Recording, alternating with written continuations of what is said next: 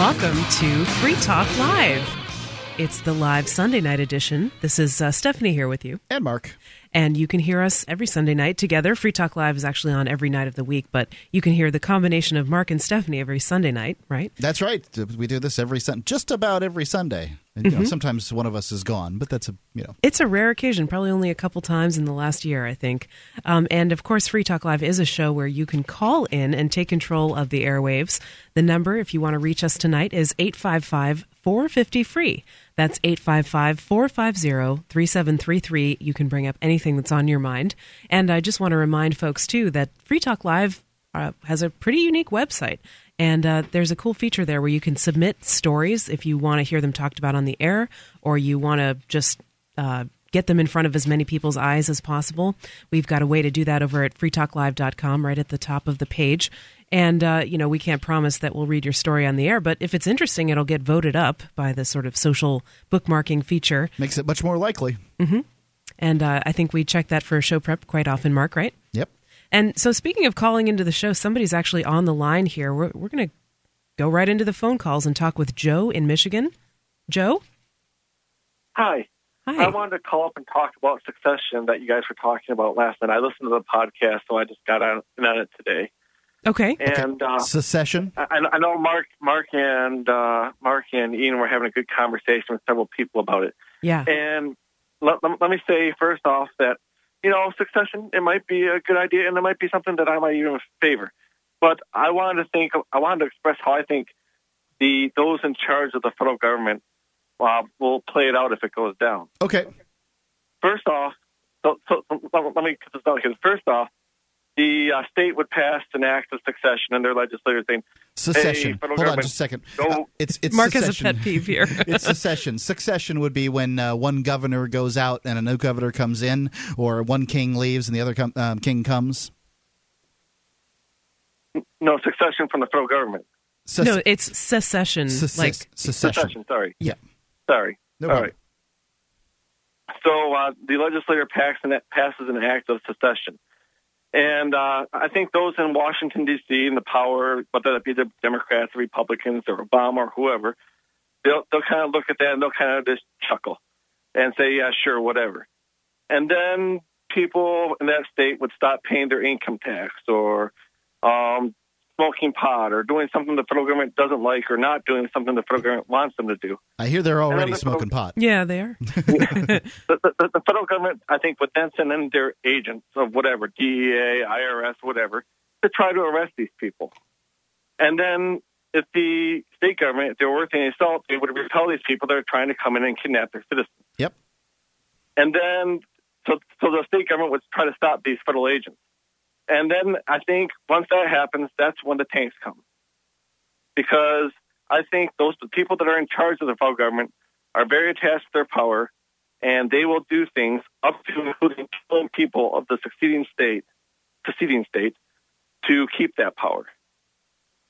Okay, so um, first off, I think that uh, I- like the idea of having conversations about secession. I think it's interesting. I think it uh, it expands the mind because what Americans seem to realize is that the Roman Empire ro- rose and fell, the Byzantine Empire rose and fell, the you know Greek and Sparta and and so many empires have risen and fallen over time, but somehow this empire is different. That this empire can somehow wield its power over the world and that uh, it's it's never ever going to change. That somehow the United States can just uh, Ben Bernanke can print as many US dollars as he wants to print and there's not going to be any problem. What could possibly go wrong? Just and defy history right? Right. You know how uh, what could go wrong? I think that that's a good reason to talk about secession. I don't think that any state is ever is is going to beat the United States to disaster. I don't think that any state's going to be able to pull out before the United States manages to uh, spend itself into just an abysmal state where the, the federal government is of no use anymore. But that that's an opinion. What states can, will, and are doing is nullification. States are telling the federal government, yeah, we don't care about your pot laws. States in the form of the people, um, in the case of Washington and, and Colorado Um, states in the form of Maine and uh, I believe it was Maryland said that uh, you know the, the, the Defense of Mar- DOMA, the Defense of Marriage oh, Act, mm-hmm. is uh, is now nullified in our state. We're going to recognize uh, gay marriage here, um, as New Hampshire has, and has several s- several other states. Uh, the Real ID Act was um, you know just forgotten about by states. I don't think that there's any real point other than the income tax. The the the the rubber meets the road as far as the average person comes with the income tax. Yep. Uh, as far as oh, the federal yeah. government goes, that's the only real attachment between the federal government and the average individual. Other than that, we like the flags. We uh, say thank you to the troops that are making it so the federal government can tax us or whatever it is, and that's all that it really comes down to. And you and know, I don't think the federal government's going to going to give up on that money. I think oh, that I as soon as people stop paying money, they're going to they're going to send in the agents, and if the agents get arrested, they're going to send in the troops. Well, here, here's a point I'd like to bring up. What if a state were to sort of make themselves so unattractive that the feds would want to kick the state out? You know what I mean? What if a state were such a burden? That's an interesting idea. Yeah, I mean that's. I'd be interested in how a state would go about doing that, and, and if you got a scenario, I'd love to hear uh, I wasn't really thinking of okay. anything specific, but the reason I thought of that uh, scenario was because I like to think of the whole secession conversation as let's frame it in terms of look there's there's a relationship between the states and the government right? The federal government. Mm-hmm. and it's an abusive relationship. It's it's a bad uh, union. They're they're bind, bound together legally but you know the state doesn't want to be a part of that relationship anymore. And yep. so you know in if this were a you know couple then everybody would say, yeah, sure. One person, if they don't want to be in this relationship anymore, is free to leave, no matter how much the other one hits them or beats them or yells at them or anything like that. And it's, I think people would agree that it's not too cool to hit someone or beat someone or yell at them because they want to break up with you, right? So I don't know. That's that's kind of what I thought. You know, if the government. So how does the state go about not taking a shower for several weeks or something like that? Yeah, something like yeah, that. Exactly. I, I, don't know how the state goes with, about with, doing with, that. You know, with regards to the the media and the outpouring all all that and videos on the internet, well, that's easily taken care of by the federal government. They'll just cut off lines of communication and. Uh, and and that's that. Um, there, there's not going to be any word getting out, and the word that does manage to get out, they'll spin it however they want, and that's how it'll work. What, what do you know? Word's going to get out. I mean, the media in those states is still going to be producing. It's, it seems like it's pretty hard to cut off an entire geographic landmass, you know, that represents a state from all communication, especially with the internet and the cell phone networks that we have. And I agree. I actually heard the show last night, Mark, and I agreed with. I couldn't remember if it was you or Ian making this point, but in the Civil War, uh, you know, a lot of people harken back to the days of the Civil sure. War, and they say, "Well, this will, this is not possible because the same thing's going to happen." But it's true that in those days they didn't have good communications and nobody knew what was going on. And so, if it's able to be documented and put on the internet, I think that really increases the chance that it will be peaceful because, you know, the, the feds don't want to have egg on their face, basically. Right. They I don't mean, want to be embarrassed by. if know, there were bloggers showing what Sherman did to uh, Atlanta, um, and you know the horror, the rape, uh, the the killings of individuals in Atlanta, then that it would never be possible. And people I mean, can't ignore it because it's not like brown people overseas. This is former Americans or whatever. This is your neighbors right well, down the street. I, I, I, the federal government wants to not start not liking something, they will uh, send in assassins because we've already determined that it's okay to assassinate people, even if they're U.S. citizens. They'll send in assassins to take out the leadership of that government and, and the leadership of the secession movement. And yeah. I don't know, Joe. Thanks, thanks for the call tonight. It sounds awfully you know defeatist. What do you, know. What do um, you do if you really want to secede, but there's no hope of it because they're going to roll in tanks? I, I, think that we're in the realm of the dystopian uh, pulp novel at this mm-hmm. point. I mean, is, well, Mark, is, people have said that about the Free State Project. Mm, agreed. why would all the libertarians move to one place because the government's they just going to find success. Some at this point, they haven't rolled the tanks in. They haven't assassinated anyone. Yeah, and I think um, there's been great success that's been going on. A great deal of success, the kind of success that I imagine people were talking about when they were talking about rolling tanks in, and uh, you know, people being assassinated. Yeah. Well, let us know what you think. Would you would you like to secede? Would you like to end the abusive relationship with the federal government? It's uh, Free Talk Live, and I support secession all the way down to the individual level. 855 I'm for secession of limbs too. 855 450 free. It's Free Talk Live.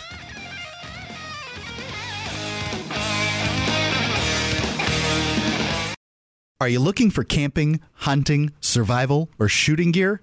ManVentureOutpost.com carries the name brands you want at the lowest prices. Ammunition, knives, firearm accessories, archery, air guns, scopes, binoculars, laser sights, tactical flashlights, fish finders, and boating equipment. ManVentureOutpost.com is family owned, members in good standing of the Better Business Bureau, and has the lowest prices. Go check it for yourself. Get it quick. Get it from ManVentureOutpost.com.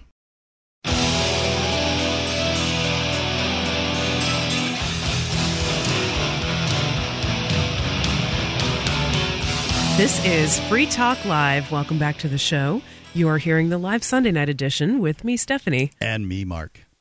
And Free Talk Live, of course, is a show where you can call in and take control of the airwaves. 855 450 free is our number.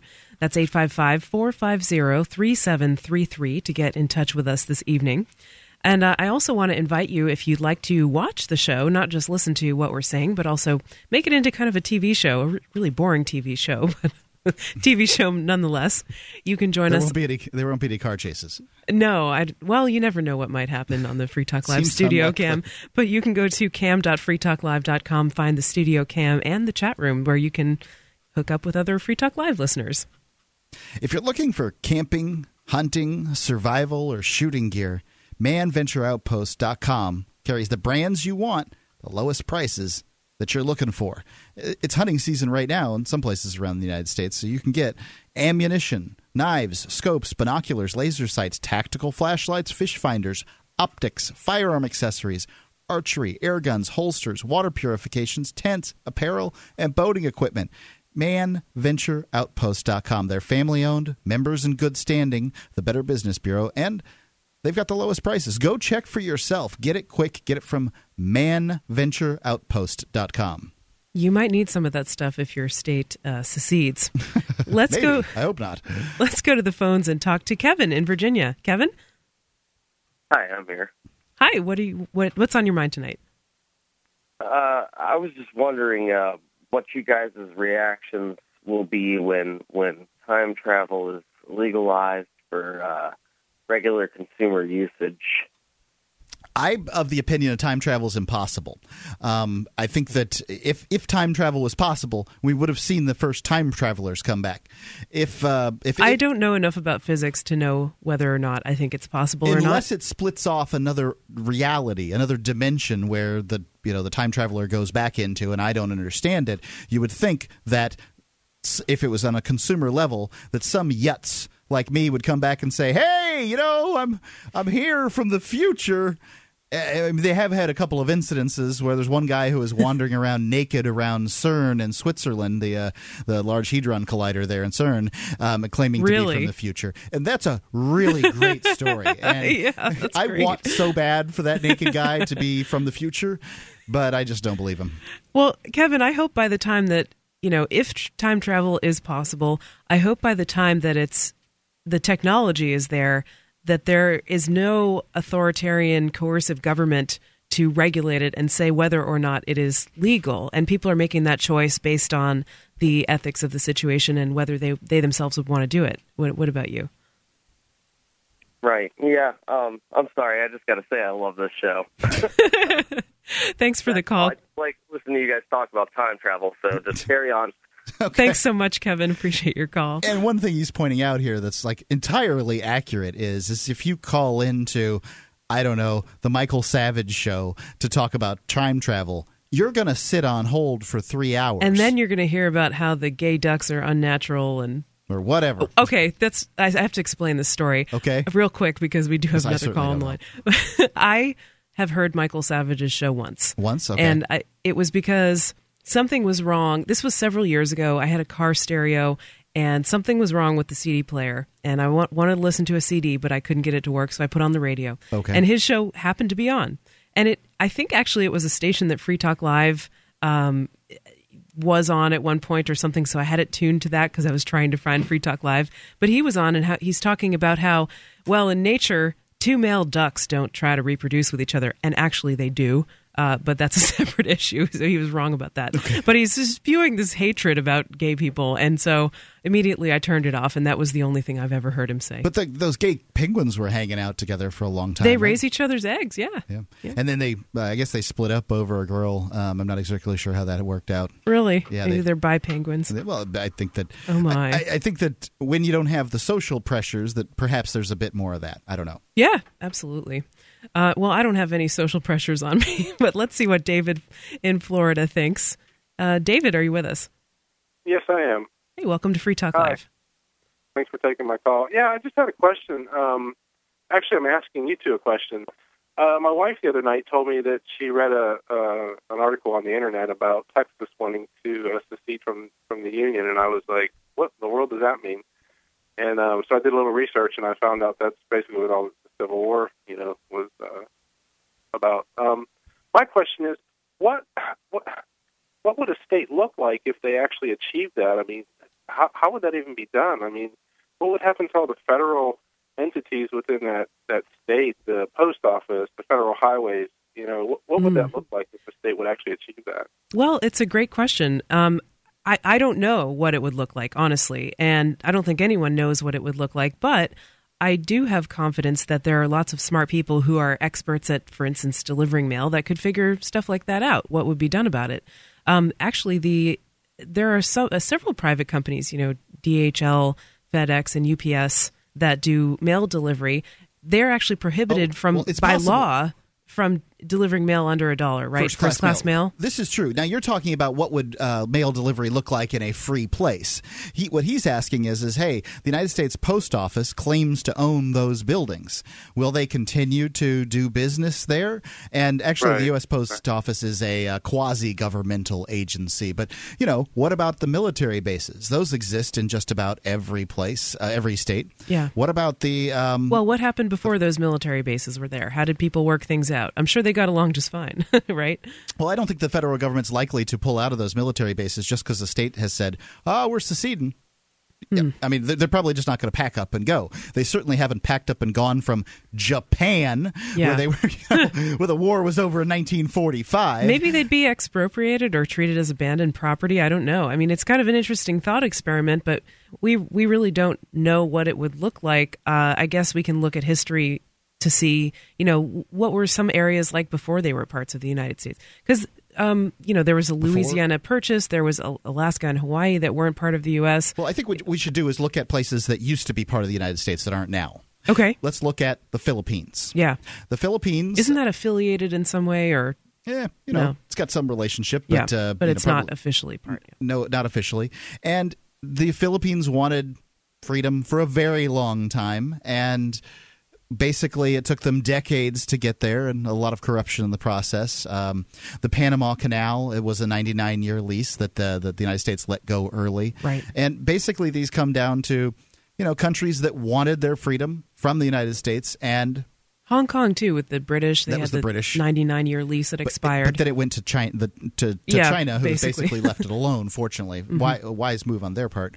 So I think that what it would have to be, if you wanted a peaceful secession, that it would be a course of uh, negotiations over decades. It would be what I would think. This is why I don't think secession. I think se- really, secession. you think decades? oh yeah. I I disagree with that because one, I find it disappointing, and I don't want to believe it. but Yeah, Mark's full of that. but two, I mean, we have technology here. Like, yeah, I could imagine it getting really ugly and you know negotiations getting stalled, but I just don't think it would take decades. David, any final thoughts? I, I beg your pardon? Final thoughts? No, I just appreciate you guys taking my call. And, Thanks. Uh, Thanks for the call. about- Thank you. Uh, this is Free Talk Live, 855 450 free is our number. Tell us what you think a free New Hampshire or a free Texas or whatever would look like. Free Talk Live.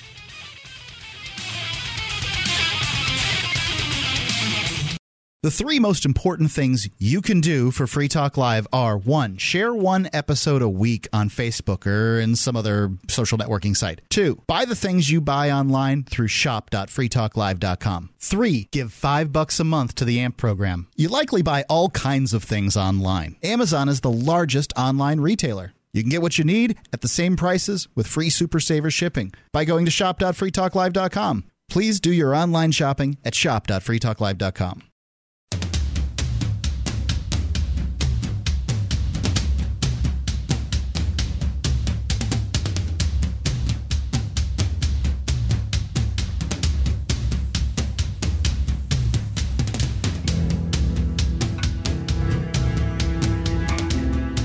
This is Free Talk Live. You're listening to the live Sunday night edition with Stephanie here. And Mark. And freetalklive.com is our website. Want to let you know that if you're interested in keeping up with what's going on on Free Talk Live, if you want to get links to the stories that we are talking about on the show in real time, because um, believe it or not, you know, we the show is full of calls so far, Mark. But usually we do bring in some show prep and we talk about some news items on the on the show then uh, if you want to get updates on that, that stuff in real time, you can follow Free Talk Live on Twitter. You can also like us on Facebook, and you'll see those postings. You'll also see, you know, comments that people have, good commentary from the peanut gallery, if you will. and uh, you can also get email updates, too, if you want to get, like, the big news about Free Talk Live, like when we add a station or something like that, a new affiliate. And the way to find all three of those things, our Twitter, Facebook, and email uh, list, are at news.freetalklive.com. All right, Mark. Um, you want me to tell you about the Free State Project? Yes, I do. Free State Project is a project to move 20,000 liberty loving individuals to one state. So far, a thousand have picked up and moved. Hopefully, 19,000 are on the way. um, with just those thousand. Well, there's actually a correction on that because I've heard I've heard our other host on Free Talk Live, Ian, talk about this before. There's ele- about 1,100 people in New in Hampshire state, right now. Right. Some of those a few hundred, I guess, were already here when New Hampshire was chosen. So a couple, yeah, kind of grandfathered. A little in. more than a couple hundred, uh, fewer than a, uh, fewer than a few hundred. But suffice it to say, several hundreds of people have moved to New Hampshire for the to participate in the Free State Project. Yeah, and I think just over eleven um, hundred of them are documented. I would guess that you mean we have some illegals, Mark? we have some undocumented illegals. I would guess that uh, some of some people have moved and not been counted. Sure. So yeah, you know, it, privacy. People who like privacy. it's know, probably fair to, to, say a thousand have moved. Sure. But it, you know, the the number is 1107 that are documented at this point. And the the number who have pledged to move is another thing that's worth touting because 13,139. Wow. Impressive! You had the up-to-date numbers. I happen to be looking right here. Yeah, I, I, I don't remember. But that's nothing to shake a stick at. I mean, that's or nothing to sneeze at, right? Mm-hmm. It's it's pretty impressive that more than 13,000 people have signed up and said, yes, I will move to New Hampshire if a lot of other people also do and get active for liberty and they're already active and they're having a great deal of success. Um, yeah, I'm glad I didn't wait. I'm really happy to be here. Indeed, it's you know it's number one in the country in so many areas, including uh, tax burden on uh, individuals and all that that sort of thing. So New Hampshire's great in a lot of ways. You, you mean the number one lowest tax burden yes. on individuals? Yeah, just wanted to clear that up. Best you tax burden. You don't want to move to somewhere with the number one highest tax burden. You could people. go just a uh, you know j- just a couple hundred miles to New York and you'll have that. Anyway, mm. yeah, it's uh, freestateproject.org. Go there, sign up. I did. I think it's a great idea. It's freestateproject.org. All right. Well, Mark, there's something that we both uh, were became aware of this week. We had an election recently. I tried to pay not too much attention to it because I'm not into it. Um, but there was something that happened that came up on my radar and your radar, and you brought it in for show prep tonight, which was that the, there was a woman who I guess had a dispute with her husband over him not voting. She felt uh, very strongly about this. I guess you could argue also that she was maybe a little bit uh, unstable, unbalanced, emotionally yeah. unstable, and something happened. What what happened, Mark? Well, this is from azfamily.com. I've tried to get the most up to date story here. This happened a few days ago. Mm-hmm. Um, a Mesa man is in critical condition after his wife allegedly ran him down in a parking lot because he didn't vote. According to the oh police, it happened shortly before 10 a.m. Saturday. So she waited a few days to run people, um, run somebody over. And this wasn't yesterday. This was the week, week ago Saturday in a parking lot on uh, uh Gilbert Road and whatever. Um, Sergeant Jesse Sanger of the uh, Gilbert Police Department said it started with an argument between Holly and her husband Daniel. The reason for the argument uh, reportedly was Daniel's failure to vote on November the 6th, according um, in the presidential election. According to Daniel, Holly believed her family was going to face hardship as a result of President Obama's reelection, Sanger said in an email to media outlets Monday morning. Witnesses told Wow, it's I'm sorry, I just have to break in. Yep. It's so tragic because she's concerned about her family's well-being, right? She thinks that that her family is going to face hardship if Obama gets reelected. But what she's not realizing here is that neither she nor she plus her husband nor probably their sphere of friends can make a difference in whether Obama gets elected or not. Right, and uh, this is I, I, tried and tried and tried during before the election to prepare people for this, and this was the math of the situation. if you understand the math of the situation, you're not going to be as upset about it.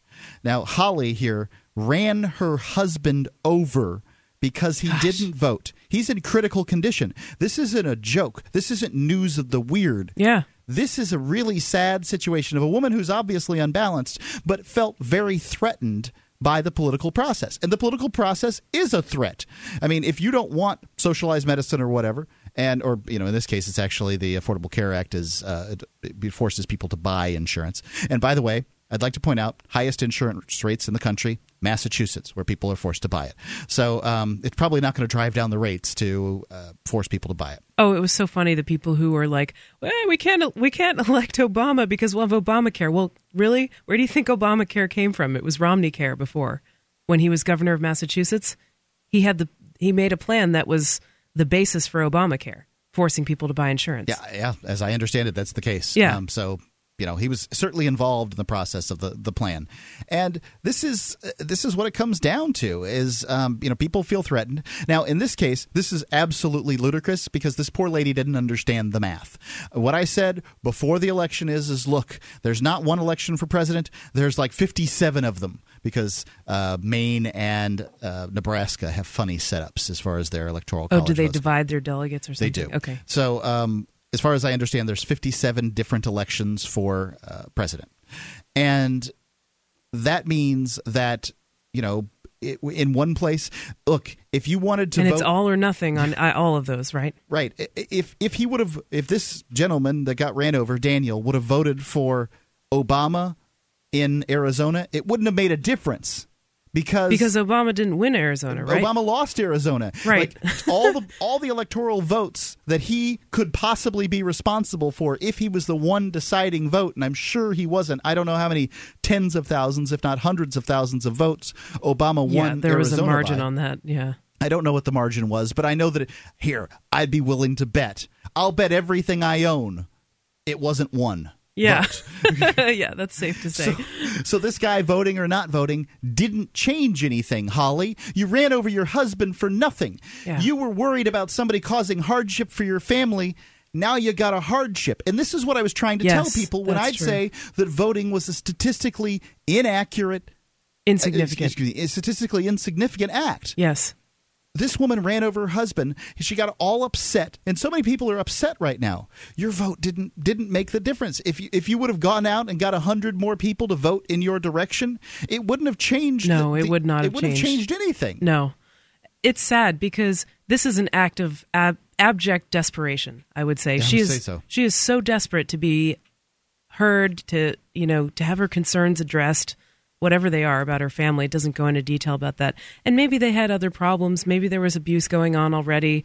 I mean, she certainly looks bad in this story, but we don't know what was going on before this. But right. but but what we can say is that the political process, you know, she's she's thinking in a in a very narrow box, right? She's thinking I I feel sad for her because she's thinking that a the political process is the only way to get the concerns that she has for her family addressed, whatever those are. Mm-hmm. And B, she's thinking that, well, you know, I the only option I have, you know, because I have these concerns that are unaddressed, is to run my husband over and to use violence and force to make him do what I want, which is vote or get active or whatever. And that to me is very sad when somebody can't see other options that are peaceful, that are, you know, de-escalating, that re- resolve a conflict. She only is thinking within this very narrow paradigm of I have to use force to get what I need. Yeah, and that's sad. It's it's sad um, that you know this this is like it, she created her world, which was what she was worried about in the first place. You know, threat to her family. Absolutely.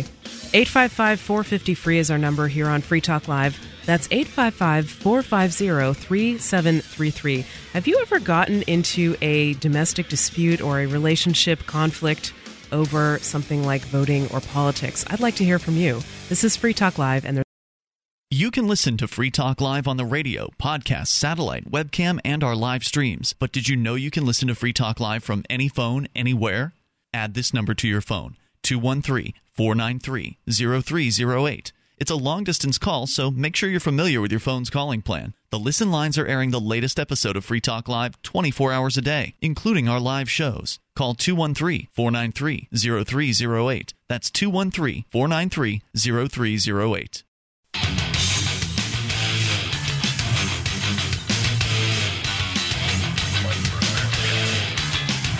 It's Free Talk Live. Welcome back to the show. You're listening to the Sunday night live edition with Stephanie. And Mark. You can call us tonight at 855 450 free and bring up anything that's on your mind. We're really open to talking about any variety of topics, and we've already had some callers bring up kind of a wide spate of stuff like secession and uh, even time travel, right? Time travel was in there, yep. Um, so 855 450 3733 is our number. Meantime, we're going to talk about something that, well, this is something that I found. I think it's really interesting. Um, Mark, have you ever gotten a ride from a friend or a friend of a friend somewhere and given him some gas money or something like that? Sure. I Okay. mean, that's that's the appropriate thing to do. Is if you're you know carpooling or whatever, you split the gas with somebody. Yep, I would if say that's a little more. That's polite. There's wear and tear on the car too. That's sort of this unseen thing. Yep, they may have to go out of their way to pick you up or something like that. Well, you know, I think that's been going on for a really long time, but now we live in the digital age and there are smartphone apps that can basically help you hook up and find ride shares. Right? So if you live in a city and you're going somewhere, you're on some A intersection, you know, and you want to get to B intersection, you can look on your phone app and say, "Hey, is anybody going by here? You know, I'll pay you 5 bucks to give me a ride or something like that." Well, guess who doesn't like that? Let's see. Who wouldn't like that? Uh, people that give rides. Yes, and that would be the people who not only give rides, but people who jump through a lot of hoops and pay a lot of money for the state granted privilege give of rides. giving rides. I think I'm. I think I'm getting the idea of who this might be. Yes. So the headline here from socialtimes.com is Uber, Sidecar, and Lyft Find um, sued by taxi drivers. It hasn't been a good week for San Francisco taxi and rideshare apps. On November 9th, two taxi drivers filed what they hope will be certified as a class action lawsuit against Uber stemming from its months old taxi service in the city. And we'll find out more about what Uber is here. But yesterday afternoon, Uber, Sidecar, and Lyft, Lyft spelled with a Y, were fined $20,000 each by the California Public Utilities Commission for operating what the state considers unlicensed charter car businesses. Ooh, dun dun dun. So this is helping friends put together uh, brides. Helping people find ride shares. I think um, all of these organizations do something um, a little bit different, but um, we'll find out a little more detail here coming up in this article about what exactly they do. Um, excuse me. The fines also address the app's lack of control over drivers, which the CPUC is inclined to see as employees. So, for instance, the CPUC, So the CPUC is who? uh, the California Public Utilities Commission, so the government, So the state. employees are somebody that has to be to work at a certain time, and you have they have to get a uh, hourly wage of some sort or some kind of thing and they're like subject to all the OSHA regulations Yeah, and stuff. I don't think right? these people fall into this and have an ergonomic chair. I mean, if you if if somebody's paying to for the service, uh, you know, a, a brokerage uh, service essentially, that's not an employee. yeah. So, but these these apps were cited for engaging employee drivers. This is a quote from the government: engaging employee dash drivers without evidence of workers' compensation insurance in effect and on file with the CPUC. Hmm. So, just the the amount of hoops that you have to jump through with California in order to be able to give somebody a ride. It's crazy. You just can't get a ride from your friend. Well, I think that they're, uh, in my opinion, they're outside of their legal bounds and calling uh, these people employees. And this is what it all. But this is what it comes down to. Obviously, these people at this consumer protection. What is it? Tell me the name of the agency again. Oh gosh, uh, California Public Utilities Commission. Yeah, obviously these people don't have enough important things to do. So what they need to do is they need to fire employees and downsize, uh, you know, their their their job. Yeah. But government never does that. It wants to, you know, managers want in the government, managers want to have more employees under them. That Right. shows skill in managing, so that they can move upward. Yeah, and unlike private companies, the government gets more money when it fails to do something correctly. So they're Indeed. encouraged to to just fail over and over. And yeah, I mean, this is the level of insanity that that government bureaucracy rises to.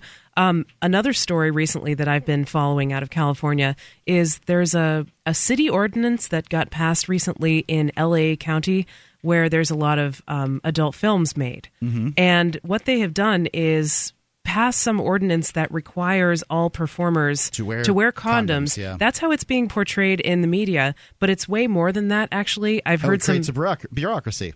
No, it, yeah, well, it does, but it, It's the, it uh, creates a porn inspector. Right, the but checker. What it also does is basically put um, adult film actors in the same category as like health professionals, and it, it puts them under the same um, requirements of like reporting and stuff if they get exposed to bloodborne pathogens or like bodily fluids. So essentially, if you work in a hospital, you- you're a nurse, let's say, that has nothing, not a naughty nurse, right, but just a regular old nurse, um, and you get splattered with somebody's uh, blood or bodily fluid, Uh-huh. you know, you have to report that. It's it's an occupational hazard, and you have to you can get testing and um, insurance for that and stuff. Well, now porn performers are under that same umbrella. So anytime they get splattered with anything, Which they, happens. they would be subject to these these same kind of requirements. And so, I mean, what is it going to do? I guess they're just going to move the studios outside of that county, so they won't be subject to that. it would seem obvious to me that they're just driving out. Um, you know, th- for one, they asked a referendum, Yeah. which is if you go around asking a bunch of uninvolved people who have nothing at stake what their opinion is, Mm-hmm. um, you'll probably get a lot of stupid answers, uh, uninformed answers, and that's what I believe happened in this circumstance, and that's what I think what voting is. Um, here's here's what we call. Mm-hmm. Um, people that are um, voting with something at stake. We call those customers. Okay, They're voting with their wallets, well, right? yeah. I mean, you know, if I'm, I, And I'm going to pick between support. my favorite cell phone carrier carriers out there, and I'm going to choose the one that provides me with the best service, Mm-hmm. and I'm going to give them my opinion. We just call these things customer service. We call this a an interaction. But when you start asking people what their opinion is, this was a vote. You know, what do you think? Do you think that? Uh, You know, porn workers should have to wear condoms or not? Do you think that they should? Oh, be it sounds like great. Yeah, it sounds Yes. fine. Oh yeah, oh yeah, sure. protect them. Yeah. Yep. I, you know, because it's a good idea to wear condoms. I agree with you. Now, I don't know why. I don't know whether, you know, I, I, got no idea as to whether or not it's a good thing for the porn industry for people to wear condoms. I don't know. I would imagine They that some they people were as like I under, as I understand it, they were very um, scrupulous about sort of self regulation because Checking. But yeah, people didn't want to work in an industry where they're going to be exposed to all kinds of things that could kill them. You know, if they get really sick. Yeah, I'm sure. I mean, there's a lot of people sleeping around. It's the job description Sure. uh, in porn. So, you know, that's dangerous. And hopefully they're checking. Anyway, I wouldn't so be working in that industry because for that very reason. Yes, that's true. So back to um, back to this lawsuit here, coming from the taxi drivers in uh, San Francisco. They're suing some apps that are basically rideshare apps that allow people to arrange um, sharing transportation to certain places. Um, and it's done on a little bit of a smaller basis, you know, just people who have the app, the community, or whatever. So here's a quote from the government, the um, California Public Utilities Commission. If something happens to a passion, passenger while in transport with Lyft, Sidecar, car, or Uber, which are the three apps that are named in the lawsuit, it is the responsibility of the CPUC to have done everything in its power to ensure that the company was operating safely according to state law. That But means the that company isn't operating. The company is telling somebody, somebody else who's looking it's for to give- facilitating an arrangement. Right. Yeah, it's not.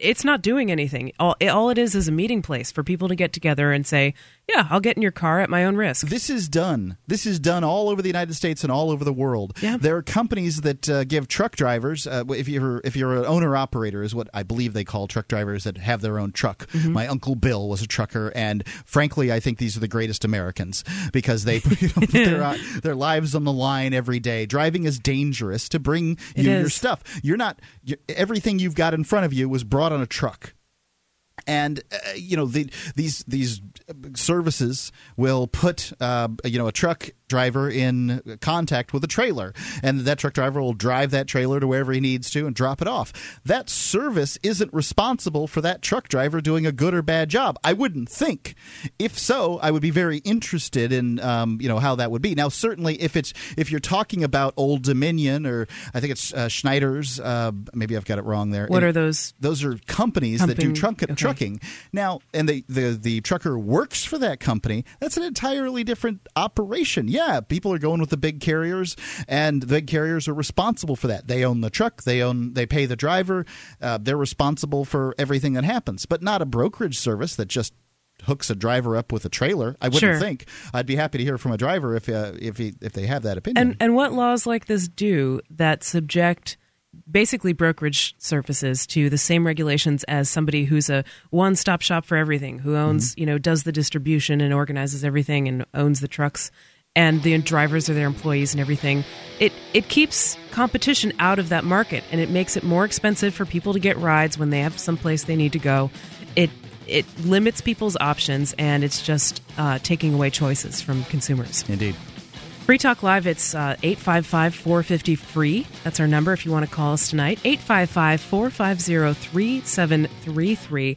Have you ever gotten an illegal taxi ride? I'd love to hear about it. More coming up on Free Talk Live. A science fiction comic adventure from Big Head Press. Quantum Vibe. It's year 2523. There are colonies on Venus, Mars, and Mercury.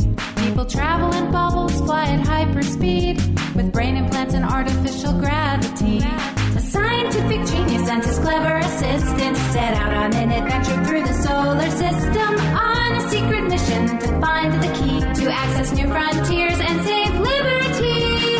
Quantum Vibe. There's a robot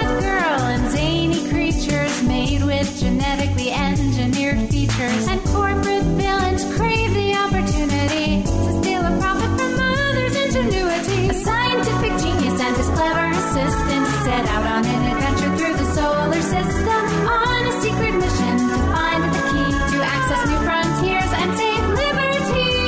QuantumVibe.com.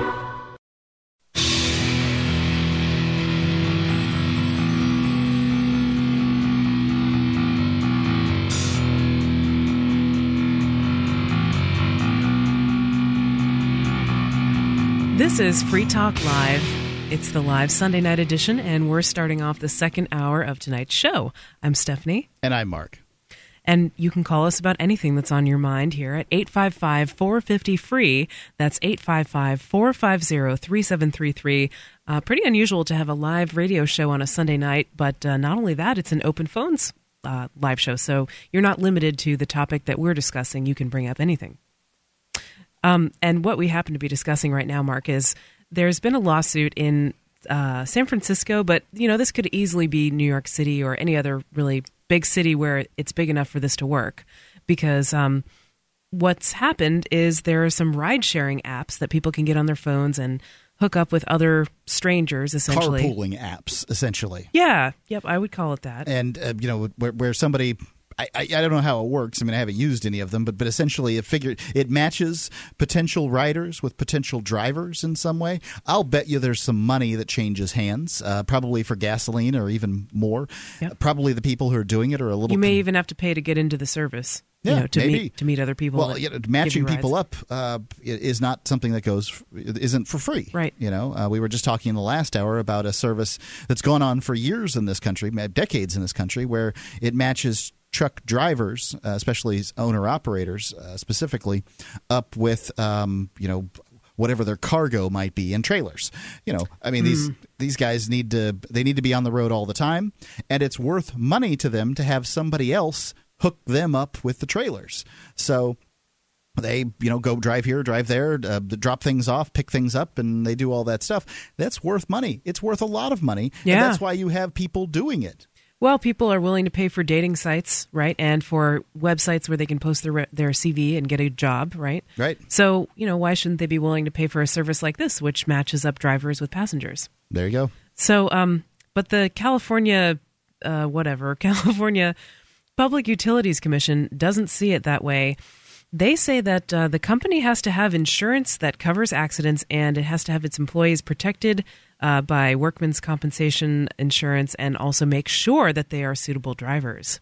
so this is just another example of how government destroys innovation Absolutely. this is a really great idea of putting people together, individuals going one place together with other individuals wanting to go to that place. This is what the internet does. This is what communications is all about. They communicate information to people who need it. Let me tell you a little story. I think it was about 2,500 years before the uh, the birth of Christ. Uh, somebody in Egypt created a steam engine. This was a novel novelty in the court now, um, this information basically became lost to time, but uh, you know somebody around, somebody out there figured this out that, yeah. that this occurred. Wow, that's in- so interesting. It was. It didn't produce anything. It wasn't a steam engine in that way. Like it wasn't you know chugging along. It wasn't a. It wasn't a choo choo. It was just a. I think something that uh, would like a balloon that would rise or something like that. Furthermore, in ancient Greece, you know that there's this little piece of Greece that um that it's, it's only like a few miles, several miles wide, where um, they put actually a train track that didn't have a train, but it had the tracks to roll carts back and forth to make it easier. Essentially, it was a road. It was a good road. Um, it's easier to uh, you know transport things from one side to the other of these bays without having to go all the way around. And so this was important and useful. Imagine if communication allowed the steam engine people and the train track people Mm. to get together 1500 years before Christ. Oh, it would have been amazing Like for this human might progress. be a, this might be a different world if the the the, the steam choo choo was created 3200 years earlier. yeah, we'd be time traveling by now, Mark. This is how this is why communication's important and this is what government's doing in this circumstance to break down the import of communication. Yep, just holding back progress. And you know, who knows where these people are going that are utilizing these apps to find rides and Yeah, to sure. find passengers. Somebody's going to the hospital, I can assure you. yeah, somebody's going to an important meeting and Some they people maybe are they going to missed work it. Yeah, and being productive. Exactly. But government doesn't like that. Let's see what Jeff has to say listening on XM in Arizona. Jeff? Uh, yeah, I was listening to your discussion about the apps and the broker, the load brokers. Oh yeah. Uh, on the on the trucking part, the uh, load brokers act as a middleman. Uh, they're either hired by the shipper or the consignee yep. um, in order to book a load, and they find the trucks. But the broker has to be licensed, bonded, and insured.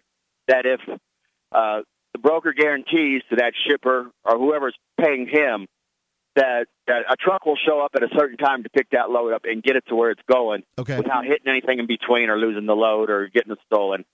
So he's insured, and in in turn, the truck driver, uh, the independent contractor, whatever you want to call him at that time, uh, I'll, I have to guarantee to the broker that he has insurance that will cover the broker.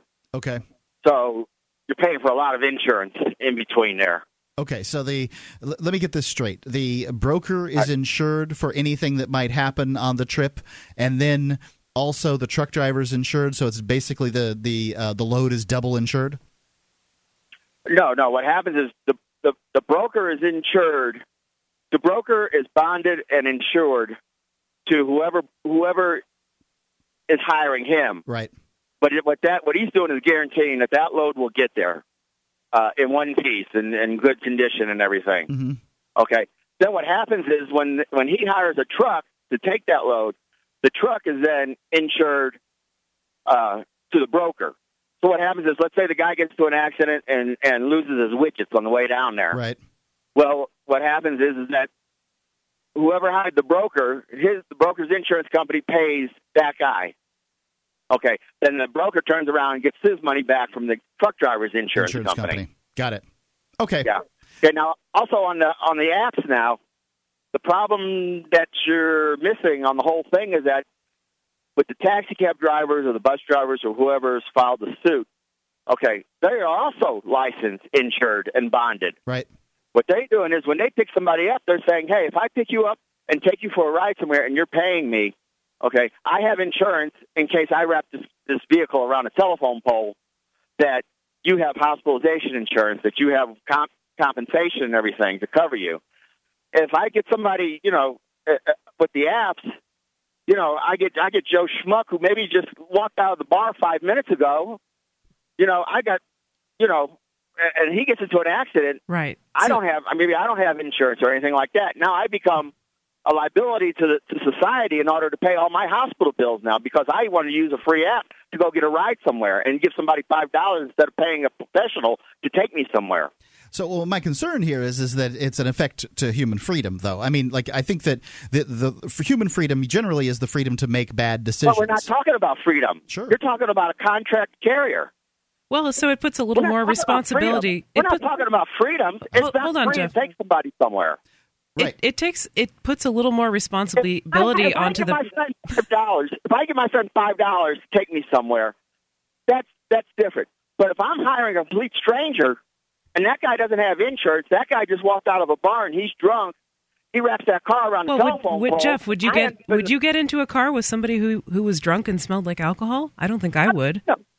I know. Maybe he's been smoking dope. Maybe maybe he maybe he just. So maybe you wouldn't want to use this app. Maybe you'd want to pay a little extra to go with a professional taxi driver, and that's fine. That's what that's what the idea is. Of course, you you have that idea option. is, is you have when the you get option to do that. contracted Carrier, So why should when you get into a contracted carrier, you want to make sure that guy's not on drugs. That guy has that guy has been. well, there's So no here's my guarantee that a taxi driver is not on drugs. So it's if you give your son, son five bucks to take you someplace, that's cool. How close of a relationship does it have to be for me to give money to somebody to take me someplace? Do I have to have known the person all my life? Do I have to have known them for a year? Do I have to have known them But for a month? You're Could not I have talking met them about that an day? acquaintance. You're not talking about. You're not talking about an acquaintance. You're not talking about a friend. You're not talking about a friend's friend. You're talking about a complete stranger. But- you have no, you have no no dealings with. Well, I, but how So, so what he, How far away is that from- is he- how and actually, what he's doing is is he's going out and and he's he is he selling his services. When you sell your services, you have to be licensed, bonded, and insured. Just like I do. I got eighty thousand Oh, pounds. there's- of there's the lots real- of people that are li- not, There's not the rub. licensed, bonded, and insured that Yeah. are doing all kinds of services Thanks, around. thanks for the call, Jeff. Um, you know, it really takes away options from people. I wouldn't want to get into a car with somebody who's drunk or somebody who's a complete stranger, but maybe for some people that really helps them out, saves them money. Do you agree with Jeff? Call us 855 450 free. It's Free Talk Live.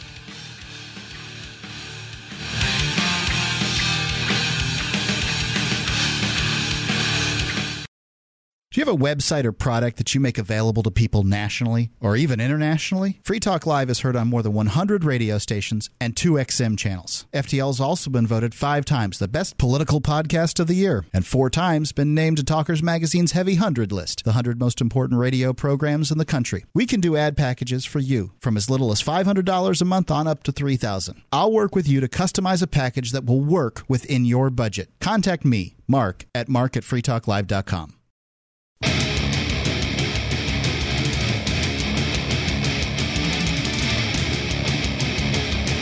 This is Free Talk Live, the live Sunday night edition with Stephanie. And Mark. And I want to remind you that there are lots of different ways to listen to Free Talk Live. Of course, um, you know, you can hear our live show if you listen on XM, like our last caller, Jeff, did. And we've had a number of callers on XM tonight, Mark. Um, you can get it that way. You can get some, uh, check out our radio affiliates. And uh, you can also find the uh, satellite feed. I guess there's a KU band satellite, right? That's right. It's a free to air satellite. the uh, the webcam and the listen lines over at listen.freetalklive.com. So all the different ways to get Free Talk Live into your ears. That's right. Well, let me tell you about Bitcoins. Bitcoins are an online, peer to peer, open source currency. They allow you to send and receive money without having to pay any fees. They, um, as far as I'm concerned, this is a revolutionary new thing. And, you know, Bitcoins have been progressively, at this point, they are the most valuable currency in the world.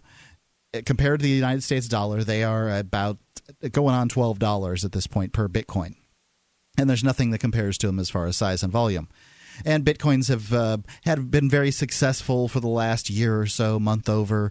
Uh, they've been, you know, have seen an increase month over month. Um, and I think that maybe this last month they didn't see an increase. I'm not 100 percent sure on that, but something's going to happen. It's estimated for the end of this month, November, in bitcoins, and that is that uh, the blockchain, mining the blockchain, is going to reduce from 50 bitcoins every 10 minutes. This is the production, essentially the production or the finding, uh, the revealing of bitcoins. This is nerd speak here, Mark, is- for people who don't understand.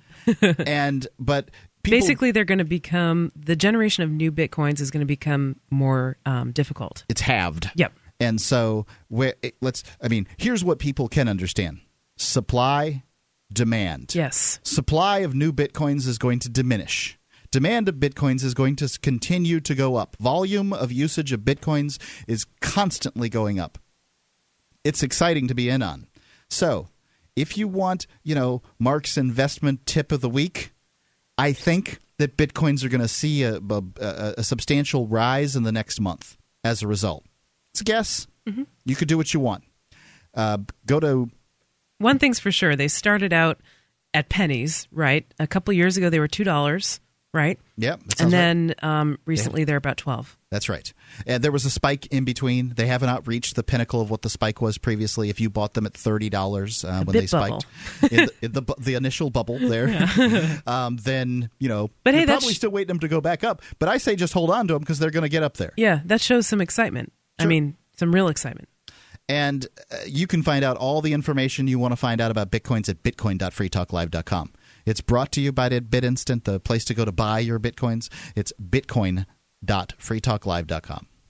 Now, Mark, I know you had a couple more comments you wanted to make on uh, the last caller, Jeff, who Jeff, was talking yeah. to us about uh, the ride sharing apps. But I'm going to ask you to hold your thoughts for just one moment because we do have another caller waiting on the line. David is listening in Texas on XM. David? Hi. I just, uh, I don't know if y'all were going to mention this or not, but I don't know about those other two companies, but I know Uber is it's actually like limo drivers sort of thing where mm-hmm. they they they uh they work with the Uber company to get rides when they don't have rides. Yes, yes. I, it says yeah. that in the in this article here that I've got from uh, socialtimes.com oh. that uh, you know some some of the actual licensed taxi drivers that are licensed and bonded, so called, right, um, are using yeah. these apps to get business when they have slow times or whatever. So yeah, not... I just wanted to make that comment about okay. that Jay was talking about. Thank you. Yeah, just jumping in a car with some random guy to have insurance. yeah, well, it is a random guy. It's a random guy with insurance and coverage. I mean, but how do you know I've that? Because you can't. Before. I mean, you don't see that. Like, right when you get into a cab, you don't know for sure that that person is yeah. in a good, in will you know, well rested because driving tired is dangerous you know, uh, can see okay. Uh, you don't know that that person has when I was driving the proper cab, insurance. No one, no one, did any tests for us to see whether we were too tired. You know. Yeah. I gotta say, I could do anything I wanted in that twelve-hour shift I was on. Yeah, David, have you ever used one of these apps? It sounds like you're familiar with Uber, at least. No, I haven't used them. I just read about them, like in magazines and stuff like that. You know. Gotcha. Okay. Well, any final thoughts? No, no, I just wanted to, you know, interject on that guy's comment about. I appreciate it. Thanks. Yeah, thanks very much. Yeah, there's certainly there's different apps, and each of them have their own way of doing doing things. And mm-hmm. as far as what uh, Jeff had to say, look, I am I totally get his concern. Yeah, and his concern is valid. If you're jumping into a car with somebody you don't know, there could be all kinds of problems, and most of the time there probably wouldn't be. And I'm sure he would agree with that. Sure, but you know there there can be problems with licensed and bonded people. Certainly, insurance money helps to solve problems, mm-hmm. but you know, this is the argument. Well, because I, I, shouldn't be responsible for your hospital bills. It all rested on society will be responsible for your hospital bills yeah. if something bad happens. And what he's saying is a true statement. It's true. You know, under this uh, circumstance, even if uh, I don't have to pay under, you know, the the Obamacare uh, provisions. I'm going to have to pay through the insurance companies or the hospitals' uh, bills or whatever because if somebody's forced to give treatment to somebody who doesn't have money, then they're going to pass those things on in doing business. Now, many hospitals have charity wings, and many yep. people vote, uh, donate for these charity wings and that kind of thing. But you know, as far as I'm concerned, buyer beware. Yeah. I at one point hired a uh, plumber. I mean, the the responsibility has been taken completely away from the person who's getting in that car. I learned very early on not to get in cars with people I don't trust. You know, from the time I was before I was able to drive, even right. And so, if somebody's going to give me a ride and they look intoxicated or tired or sketchy or their car doesn't look safe or whatever, you know, I, as a person who values my health and well being, may not want to get in their car and that's a responsibility that I have. That's a choice that I have to make as a, as a potential consumer of, and of rides. It, but he was right. I mean, one of these people could be high on acid for all we know. Sure, but and, when you regulate it like this, when mm-hmm. when there's this this um climate where the government is saying, no, no, no, you can't get in that car unless this person has jumped through XYZ hoop and paid us a bunch of money. Because, oh, yeah, by the way, they have to get these medallions to drive taxis and they'll cost hundreds of thousands of dollars in Right. some cities. and they limit them um, in Yep, a lot of cases. and it's artificially limited. Yep, so that it just enriches the existing uh, taxi companies.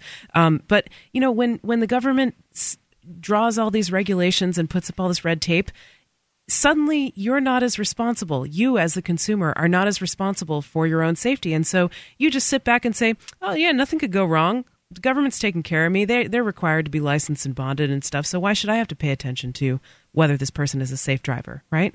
Also, um, I mean, the government does mandate that people have liability insurance for, uh, you know, and, and I believe it's for other people. Maybe it's for the other driver. I'm not a hundred. The, the people in the other car. I'm not hundred percent sure. In every state, they all vary. Yep. New Hampshire, I believe, is the only state where you don't have to have inco- any yeah, kind absolutely. of A standard auto insurance policy could cover you pretty well. I mean, um, the part that I that that sort of falls apart here in uh, Jeff's scenario is Jeff said it's okay to get in the car with a family member and give them some money for gas. right? So Why is it okay with a family member? You and I have known each other for you know a few Not years. getting in your car, you're sketchy. Yeah, that's right. I haven't never managed to get you in the car I'm yet. just kidding, one of these days. Um, so, uh, but but I don't think there'd be any problem with uh, you getting in my car and give me a couple of bucks for gas. Yeah.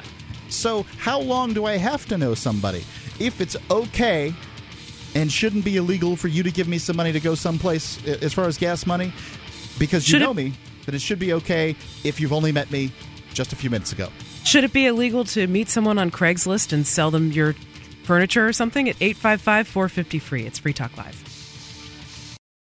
On Free Talk Live, we talk about investing in gold and silver as a hedge against inflation, investment, and barter currency. We've teamed up with Midas Resources to offer you some great rates on some hand-picked gold and silver pieces. U.S. Eagles, British Sovereigns, 20 francs, Lakota Nation silver rounds, Montana silver reserves, and Walking Liberty halves. Call 877-857-9938 or go to gold.freetalklive.com. The shipping is the same for one as it is for 20, so try to get as many as you can all at once. gold.freetalklive.com.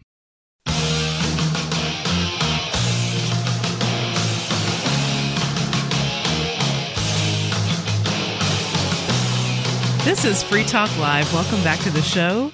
You're hearing the live Sunday night edition. It's Stephanie with you. And Mark. And uh, tonight you can call us at 855 450 free. That's 855 450 3733. Got some thoughts on the, uh, well, the. The phone apps that allow people to arrange ride sharing and actually also allow some of the licensed uh, taxi drivers and so forth to pick up more customers when they have a downtime. Um, they're being sued in one city by uh, some licensed taxi drivers for unfairly competing and and uh, stuff like that. I think personally, I think that it probably has a lot to do with, you know, and I can't blame people for this, but they get upset when they had to jump through a bunch of hoops. They had to go through a certification or licensing process. They had to go through paying the government for a license, which can often be quite painful. Um, and they had to do this in order to remain free from harassment by the government. And so they think, well, I had to do this. Everybody else should have to do this too. I don't want anybody being able to compete with me who didn't have to do this kind of stuff too. Well, I, I'm also curious uh, about this. Is um, you know, where does it end and where does it begin? Mm-hmm.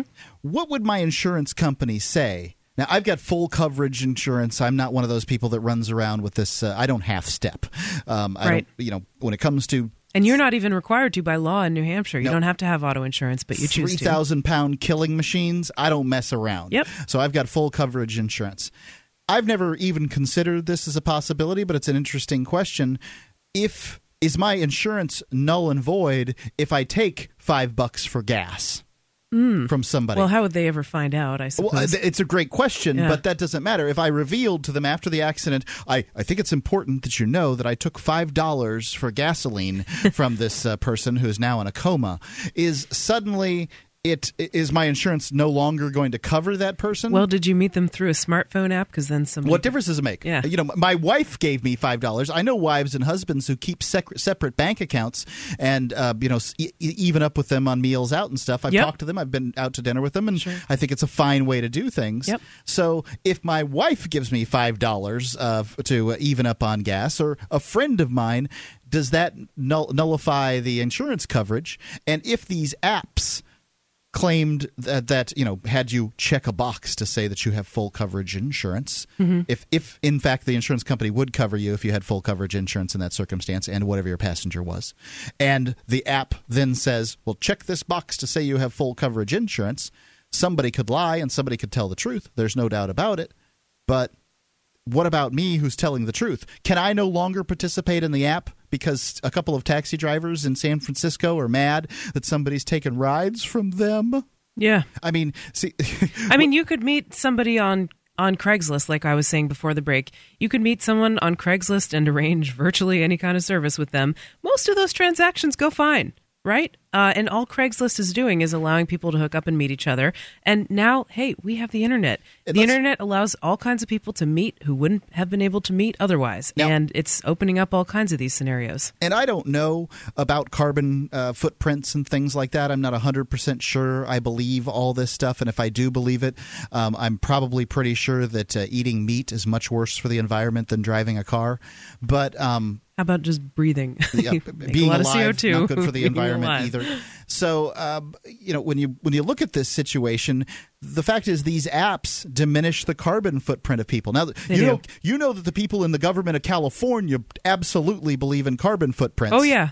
So therefore, um, the fact that they're increasing, you know, forcing people to be certified, certification does nothing Yeah. um, to uh, in, in any of these circumstances. It's not going to make anybody a well, better they care driver. about more about getting the hundred thousand dollar medallion fee than they do about decreasing the carbon. It's all about the money, baby. that. uh, let's go to the phones, Mark, and talk with Dale. Dale, you have a question for us? Uh, yeah, a little bit of one. I was I was curious if uh, either one of you two had uh, had viewed Ron Paul's farewell address to Congress. I read the transcript of it. I didn't watch the video. Yeah, t- transcripts. Okay, And did I, you? I would encourage. Yeah, I would encourage anybody uh, to either read the transcript or to actually, you know, to go up. It's all over YouTube. Yeah, sure. To go up and find it and and look at it, it is really something. I. I, you know, there's a lot of things he said there that I wish he would have said in the campaign, in the primaries, but I understand why he couldn't because then they really would have dropped the hammer on him. What do you think they would have done? I, I, I don't know what you're it did seem to. to me that it was more radical than some of the other things that he said in the past, even. And I found it really interesting because he um, he referred to the government as a badge with a gun or something like that, Yeah. which is a quote from a NWA song, "F the Police." That's hilarious. yeah. I mean, it was. And he was saying, you know, he said some stuff about voluntarism, like, you know, government force is not the answer. Essentially, the only way we're going to have. Uh, have a good life is to embrace liberty and and voluntarism and he used those terms so i mean what did you find um, particularly interesting about it dale Uh, well, the fact that you know that he did step outside, I guess the the Republican Party box and say the things that you talked about. Um, the 32 questions that he asked, I found really, really fascinating. mm. And, and again, it, it- stepped up because, you know, he actually won the Iowa caucuses, the very first thing out of the gate. But the Iowa GOP, in conjunction with the national GOP, took that victory away from him by not counting certain precincts, claiming they were lost. And then it was a handshake deal between Mitt Romney and Rick Santorum as to how they divvy the whole thing up. Now, if Ron Paul wins that one, just like Obama did in 2008, look at the momentum that builds. And based upon his farewell speech, it's obvious that the Republican Party could not have a man like that as the front runner for the presidential nomination. Yep, politics is a dirty game, and uh, and Dale, thank you for the call. Appreciate that. I have uh, pulled up Ron Paul's 32 questions here. Some of them are really good. Why are sick people who use medical marijuana put in prison? Why does the federal government restrict the drinking of raw milk? Those are just the first two. Yeah, those was excellent questions. And maybe we'll uh, read some more here, but let's first go to uh, Ryan listening in Pennsylvania. Ryan? Yes. Hi, welcome to Free Talk Live. You're on the air. Hi. I was listening and I uh, heard some talk and questions about um, public transportation and the apps, and I just want to share with you with some knowledge I have. And at least in Pennsylvania, that is public transportation is regulated by the government. Yep. And how it works in regard to insurances, for example, a taxi company would have an insurance filing where when they purchase their insurance, that insurance would be filed with this with the um, state government. And if that insurance were canceled, if a company even tried to cancel that insurance, the government would be notified 30 days in advance. So if you own the taxi company, you couldn't even cancel the policy if you wanted to. There'd be, you know, advance notice of cancellation going to the government. And Mm. the reason for this is the public's protected. So generally, it's less likely that somebody's driving around a taxi or a ta- has a taxi company that doesn't have insurance. I would agree with that. That it's less, far less likely. The the, the other thing is um, they're regulated, and and you know you have to be licensed to to transport people. So in the scenario where you were asking if you decided you wanted to, you know, start uh, driving people around for money and kind of run your own uh, black market taxi company, that would not be allowed by law in Pennsylvania to start out with. So if you're going to start doing that, one, not only would your personal insurance not cover you to haul people for hire as a livery vehicle, okay? Uh, in that case, I think it would be very endangering to the public to get in someone's car who was not an actual taxi service, you know, to be transported because even if the person had insurance on their car to, you know, run to the grocery store, they don't have insurance on their car to start collecting money to transport people for hire, not to mention it would be illegal. Let me ask you this, um, and, and they actually are doing stings around the United States, Yep, trying we've to get people read about to, them on Free Talk to, Live. to, to take people uh, to pick them up at the grocery store and take a few bucks to drive them back to their houses. They're getting old men, old women, uh, you know, p- families. They're they're doing stings and they're they're fining them for taking people back. Is, is I, I we're going to hold you over here. Yep. Um, Is when does it start? I mean, when is the, the legitimate time to start charging somebody? Because literally, the government will charge you for taking one penny for driving some person one tenth of a mile. It's a great question, Mark. 855 450 free if you'd like to comment here on Free Talk Live. 855 450 3733. Technology is created that upends the foundations of society the wheel, the printing press, the internet. Now, in a world sliding into financial chaos, a new technology is changing the way monetary systems work around the world. It is called Bitcoin. Bitcoin is a new form of money controlled not by banks, governments, or corporations, but through mutual commerce between free individuals. To learn more, visit weusecoins.com.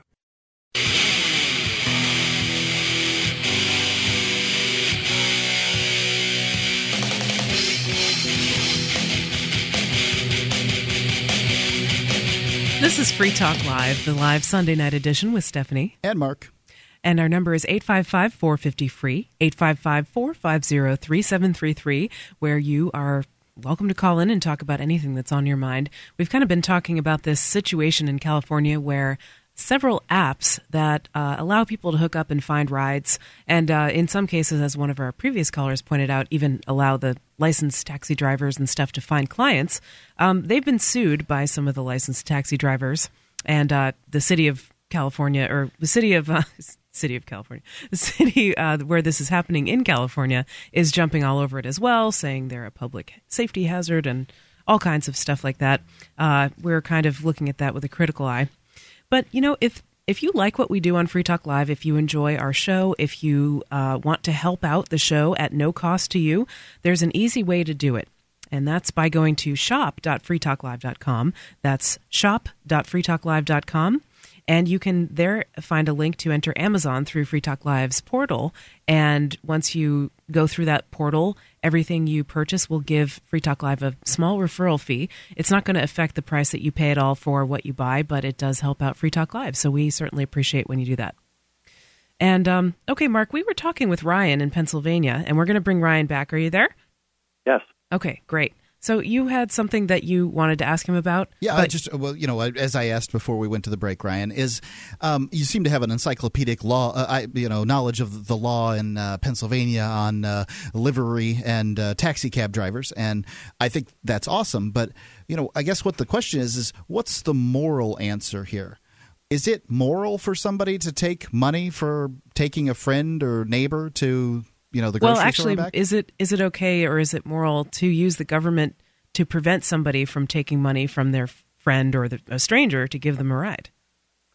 Well, first of all, I, I, let, let's talk about what's legal and what's illegal. Okay, I don't know for how long, but for many years, the state and federal government want you know uh, regulates, and, and the reason one of the reasons they regulate is to protect the public. Okay, That's In- what they the say. case But they collect a lot of money in the I- process. well, sure, but of course they do in, in everything they do. Okay, so but the thing is, th- this is nothing new. What I don't understand not is new. California, the lawsuit with the taxi cab drivers who who are suing the other taxi cab drivers because in this situation, I would think we have two entities who are both, you know, legally licensed, insured, and permitted to haul people for hire. The problem is when the state and federal governments and the federal government gets involved when goods and commodities are transported for others across state lines and I'm sure it works the same way for public transportation. If you're crossing a state line, then the federal government gets involved through the ICC, the Interstate Commerce Commission. Um, you know, it's really not fair uh, to a certain extent for, um, you know, people to be able to start transporting goods and commodities or people um, without regulation when the government does regulate this and it's illegal to do so otherwise. So Not why is that not like fair? I said, your, your, your insurance would not cover you if you were transporting someone for money. I think that is where the key comes in. I agree with Are you. people doing you're- this for money? If they're doing it for gas money, then have them drive the person to the gas station, and the person that's getting the ride could put the gas in their car. Okay, That that seems pretty What if I got a full similar. yeah. you know that that the, the the bottom line is somebody's probably doing it for some profit and some money. Now, if we're friends and you choose to give me money for gas, like you said before, who would know the difference? Okay, but when you start posting your services, I would think that you become a business, and the reason why you're doing this, you know, is because you're trying to make some money. And if some money's being made, then it's a business, and that enters a whole different realm of rules and regulations and insurance and laws, and you know. Yeah, so is everybody who sells something on eBay or Craigslist now a business and subject to all the different regulations that businesses are? I mean, it seems to me like if there's there's some in between there. You know what I mean? But- Well, it depends. If you're selling an item that you previously purchased, I think that's different than if you're selling a hundred items that you're purchasing from China and reselling them to make money. There's a difference between if you're selling your own personal items that you paid for and paid tax on, or you're selling items, you know, that either you're manufacturing, making, or that i i- is it being done for a profit or not? You know, that's the bottom line. So, well, I, I think everybody's uh, constantly working for a profit. Um, and here's here. This has been said no, about I don't. government. I don't think that's true. There's there's social services. There's people that'll help other people. People or- selling their blankets on socks, old They have socks to on eat eBay. somehow, it- yeah. it- that's a profit. I mean, you know, Right. either way, it's a Right. profit. So, um, Hey, last, last me- time you got an old sock on eBay. Well, no, I mean, it, people. No, it might not be a profit because if you paid fifty dollars for a blanket and you're selling it for twenty, you're probably not making a profit. You're getting some of your money back for something that is partially worn out. So I disagree with that. But okay, well, you look, Mark wanted to make a make a comment. Go ahead, Mark. Well, I mean, this is about communication and the limiting of people communicating with each other. And p- government's been called an entity that rewards its friends and punishes its enemies. Mm. And in this case, its friends are people that pay a great deal of money to it in order to be licensed. It's one thing to have insurance, it's another thing for the government to say, okay, you've got insurance, we're going to rubber stamp you, give us $100,000. Um, and so, you know, like the government doesn't keep us safe in this circumstance. Don't forget, they're not shutting down these apps; they're fining them twenty thousand dollars each, and maybe yeah, that I- would I'm shut them saying I down. agree with that. Uh-huh. But to a certain extent, the government does to keep the public safe if they are making well, not safe so much, but protect it maybe if they are making sure that there's a certain criteria for people, for example, who maybe get a taxi license and at least know that the vehicle they're driving is insured and they're cert- they're following a certain amount of safety rules and regulations. There's spot drug checks for these people. You know, the the vehicles. I worked as a taxi cab driver. Here's whoa, whoa, whoa. Uh, I worked as a taxi gra- cab driver for like a year in Sarasota, Florida, and I'd like to Right. point out that the city of Sarasota knew that I was a convicted murderer. I'd like to point out the taxi cab company knew I was a convicted murderer, but they still sent me out to the very nicest neighborhood, Longboat Key, to give those ladies rides out there, and because I could show them, uh, you know, when I when I drive by a restaurant, I'd be like, "Oh man, the escargot over there is great. You got to try it." And we go by a theater, I'd say, "Okay, this is running, and it's a really great show. You ought to see it." I could do the tour as well as the uh, the, the driving, and so that's where I got my gig. But I'm not entirely sure that those little ladies would have felt altogether secure Protected. if they Yeah. had known what my criminal record was. Well, I'm not quite sure how you would have got that job having that criminal record. But Right, because the government protects everybody. No fail. There's no cracks in the system. I told them. I, I provided them with a criminal records check, put it right in front of the guy, and he stamped my stamped my thing and gave me a card. Now you know. Well, All right, Ryan. Thanks for the call tonight. I was kind of curious what he had to say about the the you know not just what the law says about things. Like maybe he was a, an attorney or something. He seemed to have a lot of knowledge about the law, but I'm curious to to hear what he love- actually thought of it. Like, what did he think? Well, he know, thought he thought that um, it was. Did he just people. agree with all the laws, or I mean, Well- what's the morality of using the government to Should have stop asked people? him. To me, I really could care less about the laws because the laws are written by people that don't follow them. I mean, all you have to do is take a look around. The politicians aren't following their own laws. They're doing whatever the hell they want to do. They just want you to follow them. If you think you live in a nation of laws, you've got another thing coming. I don't think there's ever been Cops in the don't his- get speeding tickets. in the history of man a nation of laws. A nation of laws is a utopian idea. Now, people call me a utopian yeah. because I believe that somehow individuals will make it if they're left, uh, you know, free to make their own decisions. But the people that believe that there could possibly be a nation of laws, those are the utopians. Let's see what Stephen has to say listening in Illinois on satellite. Stephen? Yes. Uh, I just want. I was just listening to the show. I'm a uh, vehicle delivery driver, and when I drop my vehicle off, I usually have to call a cab to uh, to get to the bus station or the airport. And a lot of times, I will deliver in a in a location that's outside the city, and the cab companies won't come get me. Ah, it's nice. too far for them. So I use I use illegal cabs or black market guys that are just doing it privately, and uh, I get a I got a I get a lot better service, and uh, I only use them now. I don't call regulated cab companies. And uh, the other thing I do is I don't stay in hotels when I have to lay over. I get on the internet on Craigslist, and I rent somebody's uh, bedroom for the night, usually for about twenty five dollars, Right. and a lot of times, and it's a private residence. Right, and there are websites that uh, that are out there that allow you to offer your home as sort of a illegal uh, agorist hotel. Stephen, that's a great story. Do you have more? If you if you do, ho- hold on the line. I want to hear more about It's this. a bad, bad man. He breaking laws everywhere. He only uses illegal cab drivers My and God, agorist hotels. houses. Those houses aren't licensed. Seems to me like everybody's benefiting here. It's Free Talk Live. More coming up. 855 450 free is our number.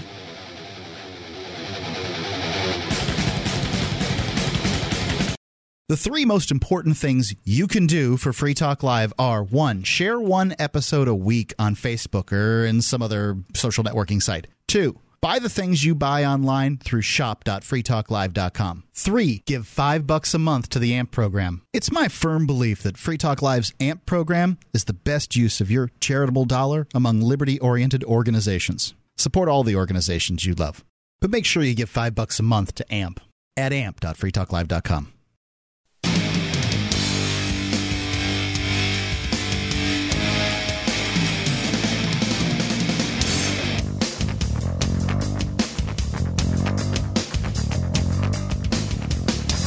Welcome back to the show. You're listening to Free Talk Live, and we are kicking off the third hour of tonight's live Sunday show with me, Stephanie. And me, Mark. And uh, want to give out our phone number in case you'd like to call. Free Talk Live is an open phones uh, call in show. You can call about anything that's on your mind. 855 450 free is our number. That's 855 450 3733. And uh, I do just want to remind the listeners that, uh, you know, you, you may hear Free Talk Live on Sunday nights. I actually have my own radio show that's uh, that's uh, also a podcast, so you can hear the archives for free, just like Free Talk Live. My show is called Porc Therapy, and the website is porctherapy.com. You might enjoy that if you want to hear about personal freedom and uh, relationship issues from a liberty minded perspective. Um, okay, let's go back to Stephen listening in Illinois. Now, Stephen, you were telling us before we went to the break that you only use illegal cab services and actually hotel services as well. And you said that you. Get, go ahead, yeah. Yeah, that's true. I uh, I haven't found. I mean, I haven't been in any major city that had these medallion cabs that didn't have a black market cab. Didn't have black market cab services. They're relatively easy to find. Mm. All you usually all I have to do is just ask one of the locals wherever I'm dropping off and Mm. uh, they'll give me a phone number. And uh, So it's like you the- know a guy the- who knows a guy, that kind of thing. I was going to ask how you found the found the services, and it makes sense that Oh, they're yeah. easy to procure because when they have these regulations in the cities where it costs you know literally hundreds of thousands of dollars to get one of these licenses or these uh, medallions to to legally operate a cab, well. That's just asking for you know black market services to spring up because the barrier to Oh, entry yeah. is so high.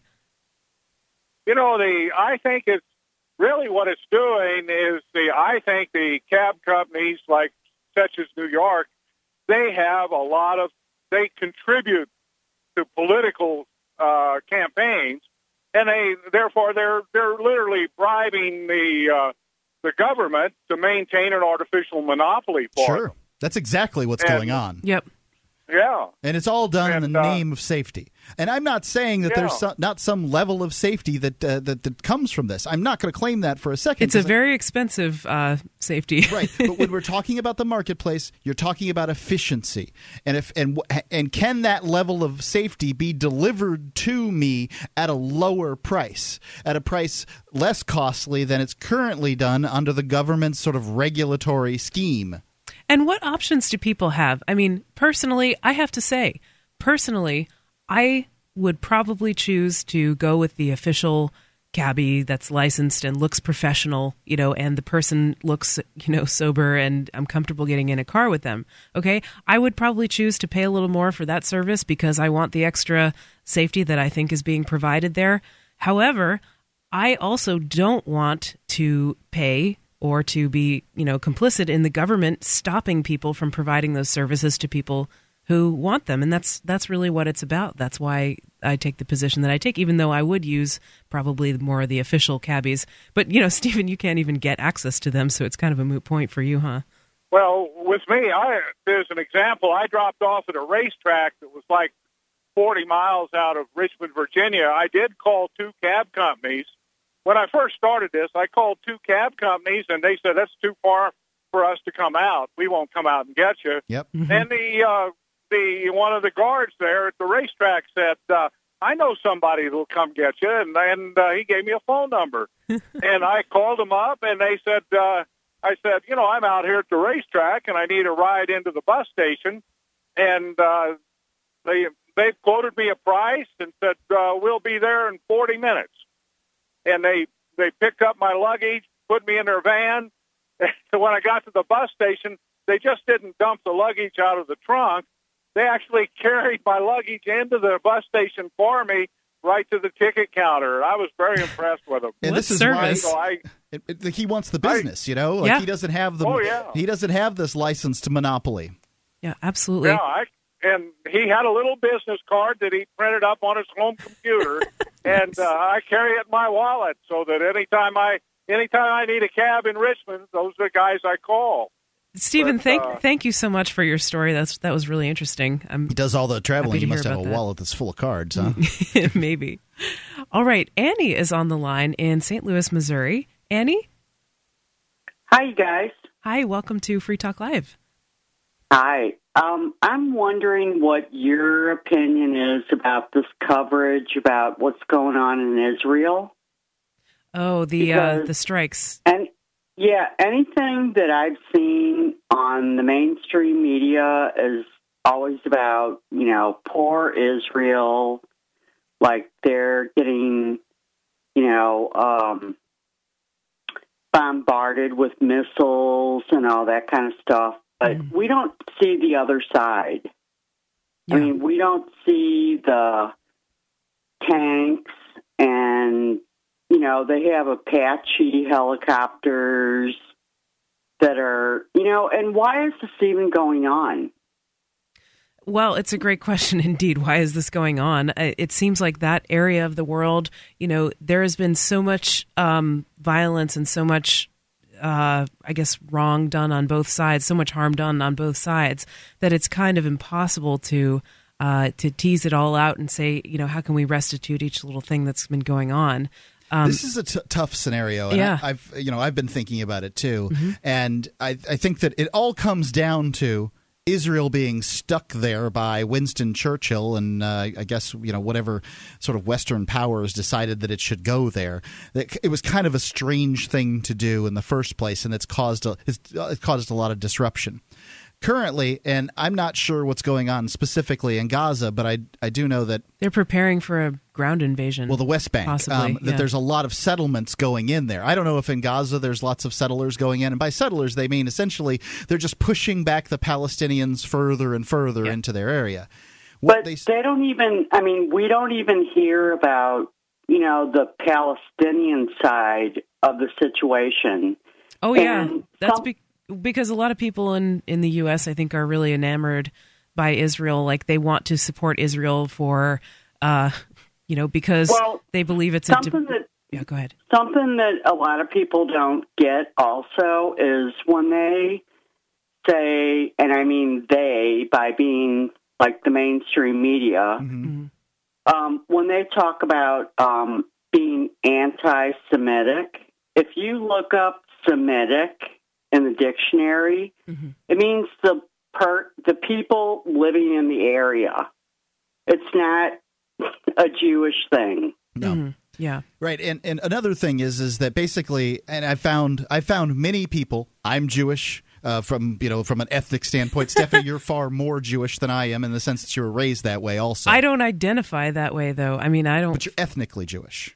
I suppose if someone's going to label me, Okay, I mean, just- by the silly religious rules of a religion that I don't acknowledge, I am Jewish. Yeah. Right there, and, um, and so, uh, but I've met a lot of people that are Jewish that uh, will say things like, "Well, if you don't like Israel, you don't like Jews." Right. And- oh, I was brought up with that. It's it, it was you know it, you couldn't say anything bad about them. You had to take the side of Israel, and often that was a very pro war uh, stance. And it, it's kind of scary to me um, that you know someone couldn't criticize the actions of a government, you know, just like any other, without being essentially labeled as a bigot. You know, and I, certainly there are people who um, who are bigots who you know are anti-Israel, right? But it's not everybody, you know.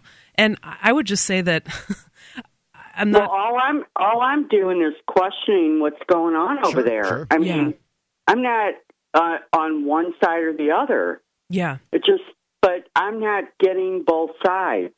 Well, I would I say, hear ya. uh, you know, I mean, uh, here's here's the problem, right? Like, so here's I think the best thing is like the sort of the the multiple state uh, option where they let you know, look, you guys, this is your little country. You can do what you want with it. Split into little pieces. Choose to make your own country. Do whatever you want. We're not going to mess with you. But then somebody shoots. We, the American government? No, we, the uh, Israeli government. The American government shouldn't be giving money to either side, but the, Isra- the, the Yeah. Israeli government. I but then agree. some- somebody shoots some rockets. Thanks for the call, Annie. Um, then somebody shoots some rockets into Israel, and who do you go after? Right. That's hard. One of uh, Ron Paul's 32 questions in his resignation speech was Why is it political suicide for anyone to criticize AIPAC? That's the American Israeli Political Action Committee or something. Free Talk Live, 855 450 free. More coming up. When you're planning your move to New Hampshire as part of the Free State Project, consider Keene. Civil disobedience, politics, media, outreach, and social events. Keene has it all. Get connected with video, audio, our forum, and more at freekeene.com. That's freekeene.com.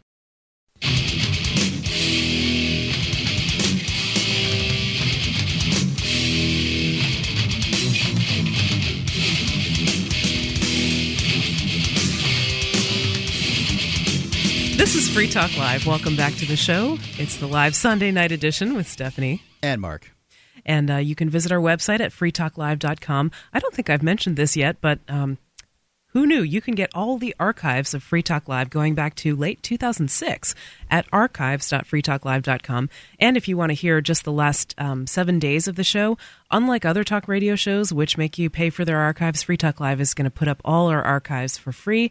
We, um, you know, you can see the last seven days, as I mentioned, right up at the top of the website at freetalklive.com. You can kind of mouse over each day and see the topics of discussion for that show. So um, that's all there provided for you for free. BitInstant.com is the place to go to get your bitcoins. We talked about bitcoins in the last hour, and I think that they're going to be extraordinarily important in the coming uh, years, decades, uh, certainly years. And I also think that they're going to go up on the short term. BitInstant.com is the way to fa- the fastest, easiest, safest way to get your bitcoins. They're one of the biggest companies in the Bitcoin industry. They may be the biggest, uh, for all I know. Um, certainly, they've gotten the largest, as I understand, venture capital in the Bitcoin arena.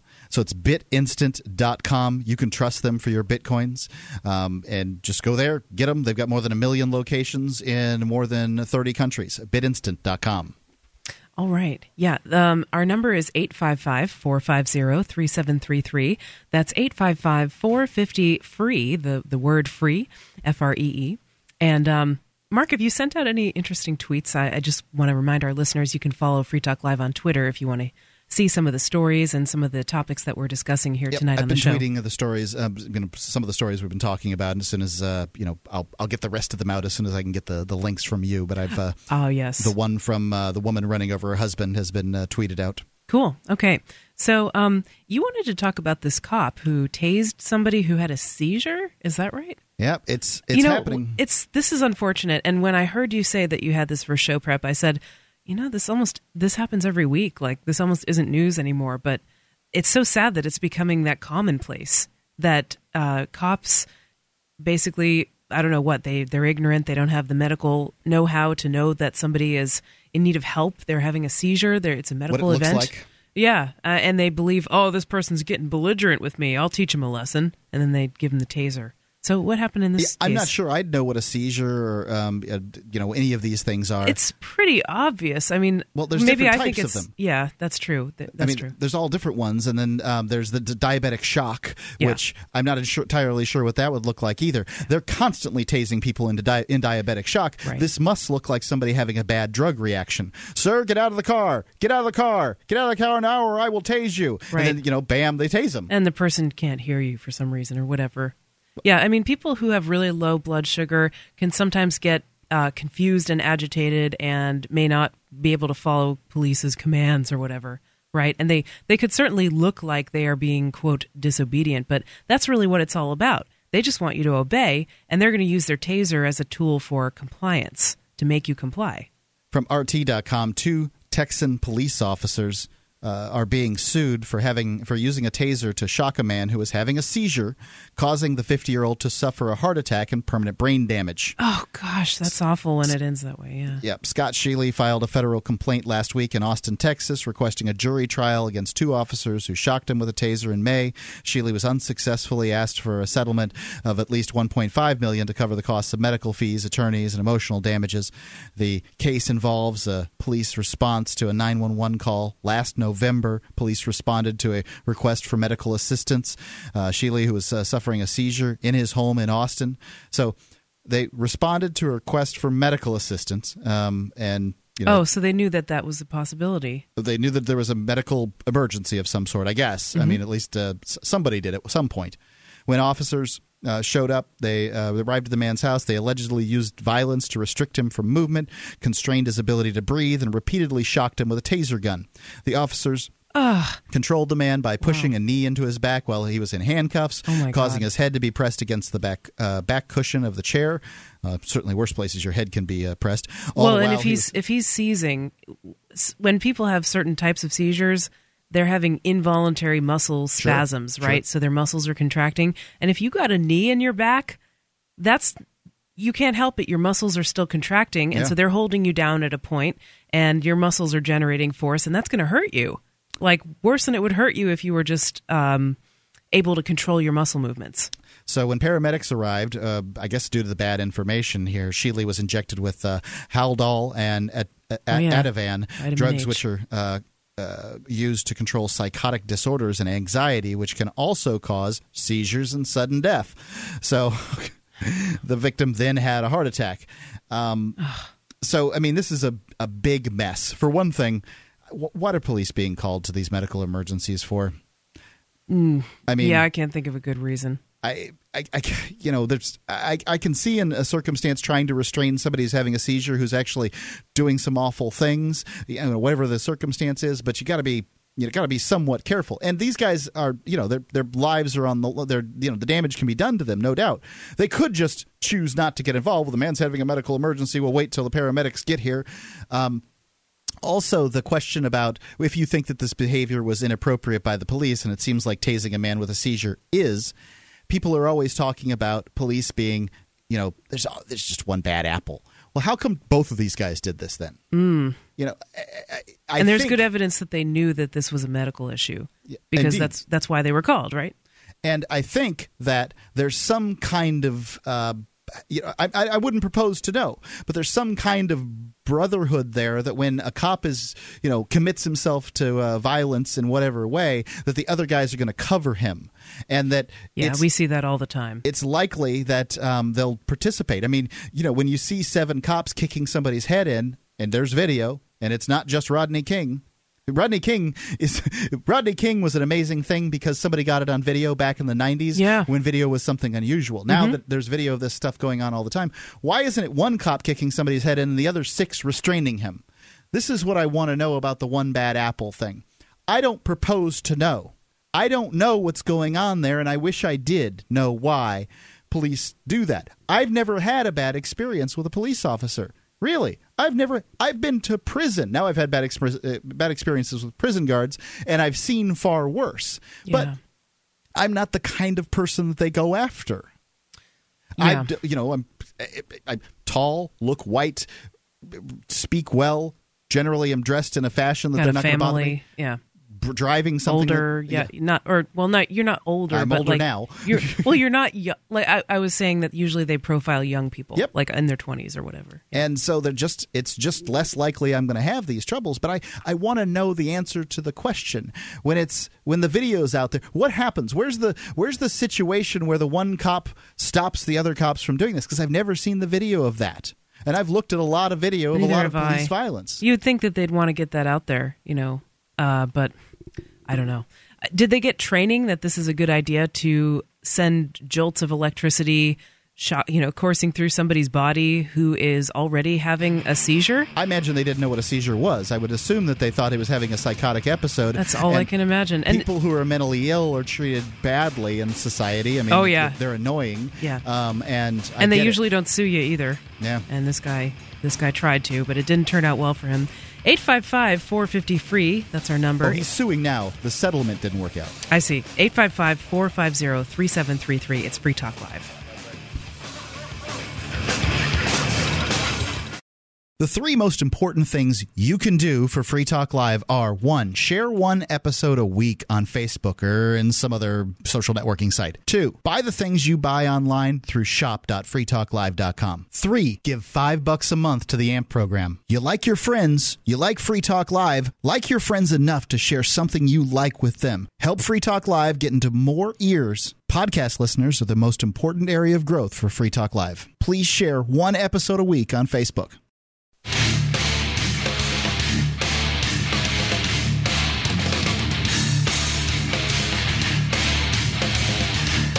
This is Free Talk Live. Welcome back to the show. It's Stephanie with you. And Mark. On the live Sunday night edition of Free Talk Live.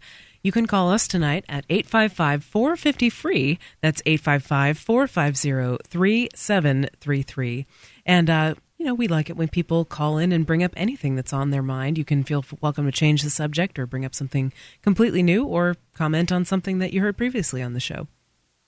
strategicsurvival.com. If you're tired of these uh, survival TV shows that give you, you know, just show people prepping for, and they don't really talk about reasons. Uh, they don't really, they, or if they have a reason, it's this sort of one thing where the big one's coming, and whatever that means. That just scares people. Yeah. the scary situation. Who knows? You know, I mean, whatever your reason might be, uh, I can tell you that uh, weather catastrophes, these things are going to occur. They occurred very recently in New York and uh, in New Jersey. They're still recovering over there, and the people that were prepared, they're better off than the people who weren't.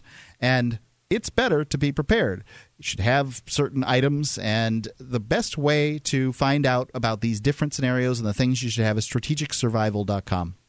They've got over there. It's a book you can order. You can get a dead tree variety, or you can get one of the, uh, the you know, the the what do you call them, nooks and and widgets or whatever from uh, uh, these th- things you can PDF readers, whatever you can read it in whatever way you want. They've got it for you. It's strategicsurvival.com.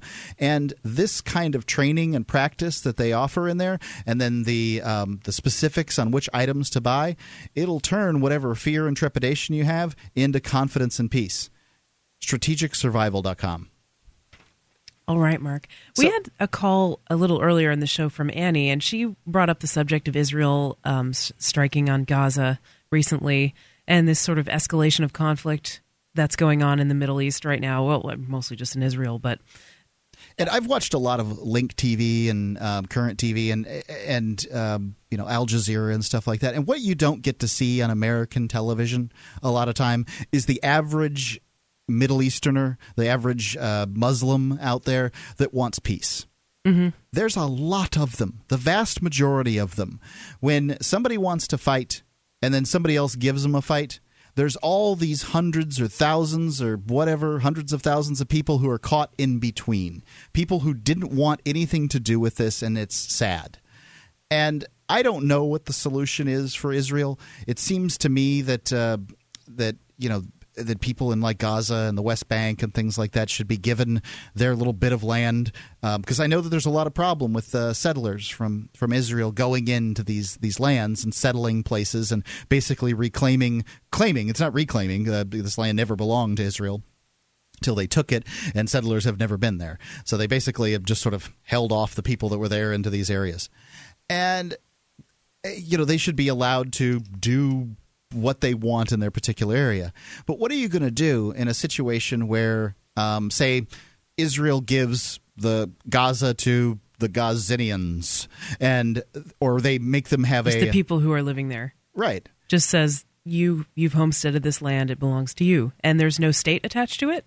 Well, I mean, just let's say they turn it over to them and they, they figure out whatever they want to do, because I'm sure that w- what they're probably going to do is some kind of democratic or autocratic um, thing, uh, dictatorship, something like that's going to occur. Mm-hmm. Or maybe Israel says, okay, we're going to have some democratic elections. In Israel, they have de- you know some kind of democratic republic going on there, so we're gonna we're gonna force a democratic election on That's you. what all the neocons like, right? In the U.S., that? the fact that Israel is a democracy in the middle of the Middle East or whatever. I guess. Um, I think that a lot of them um, like it for religious reasons that Jesus can't come back unless Israel Mm, exists. right. And I think that this is a really, really stupid reason to cr- have created a country. Oh yeah, absolutely. There's a lot of um, religious ideas wrapped up in the whole conflict, and also apparently, you know, a lot of racism. There's racial conflicts between the you know Arabs and Israelis and different types of people. And There wasn't as much in the back in the day, though. no, And- you want to say can't we all just get along? But like, there's a very deep history there, and there's a lot of people who hold beliefs, and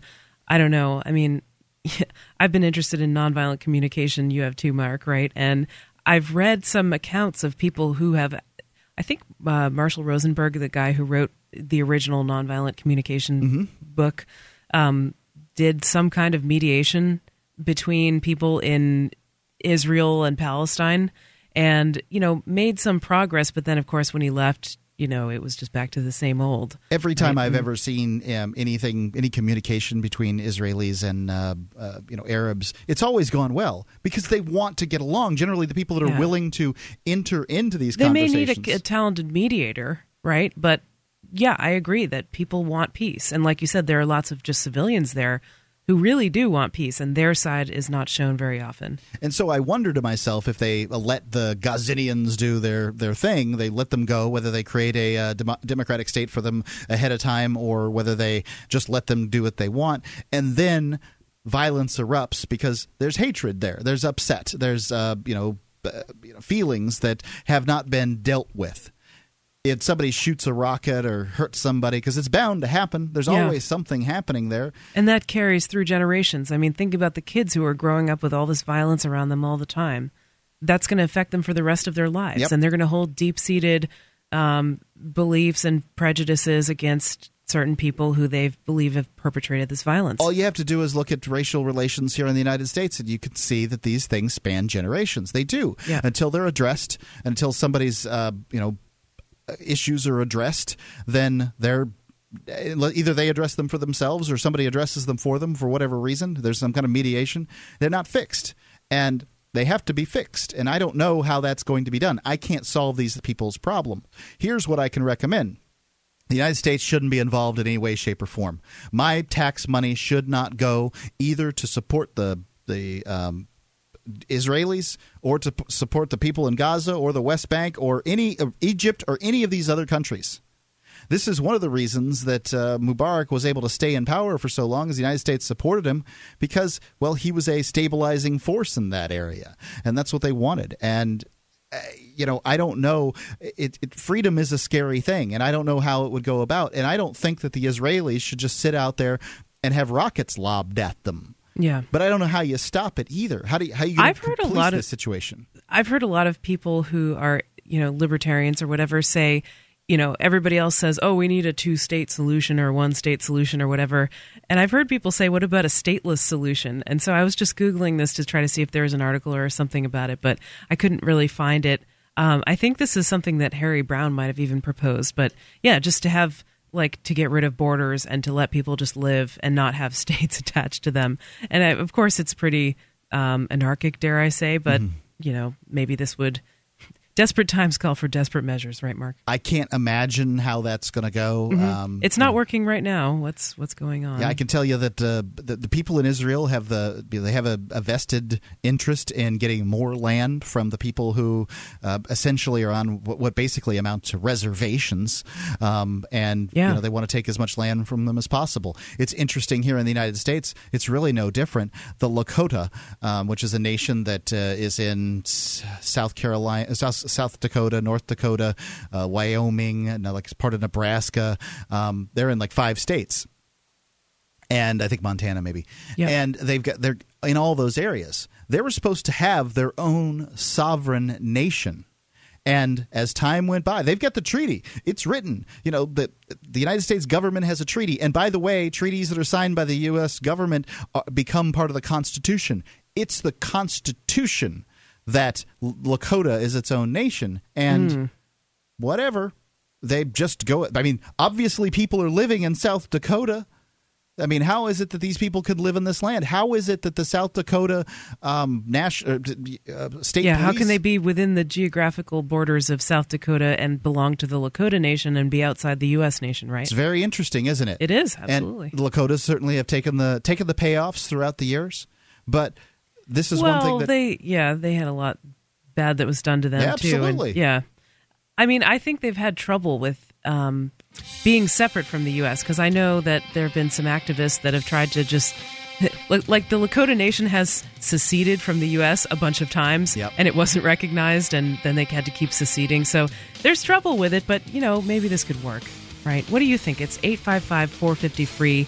This is Free Talk Live, 855 450 3733. Stateless solution, stateful solution, let us know. Free Talk Live.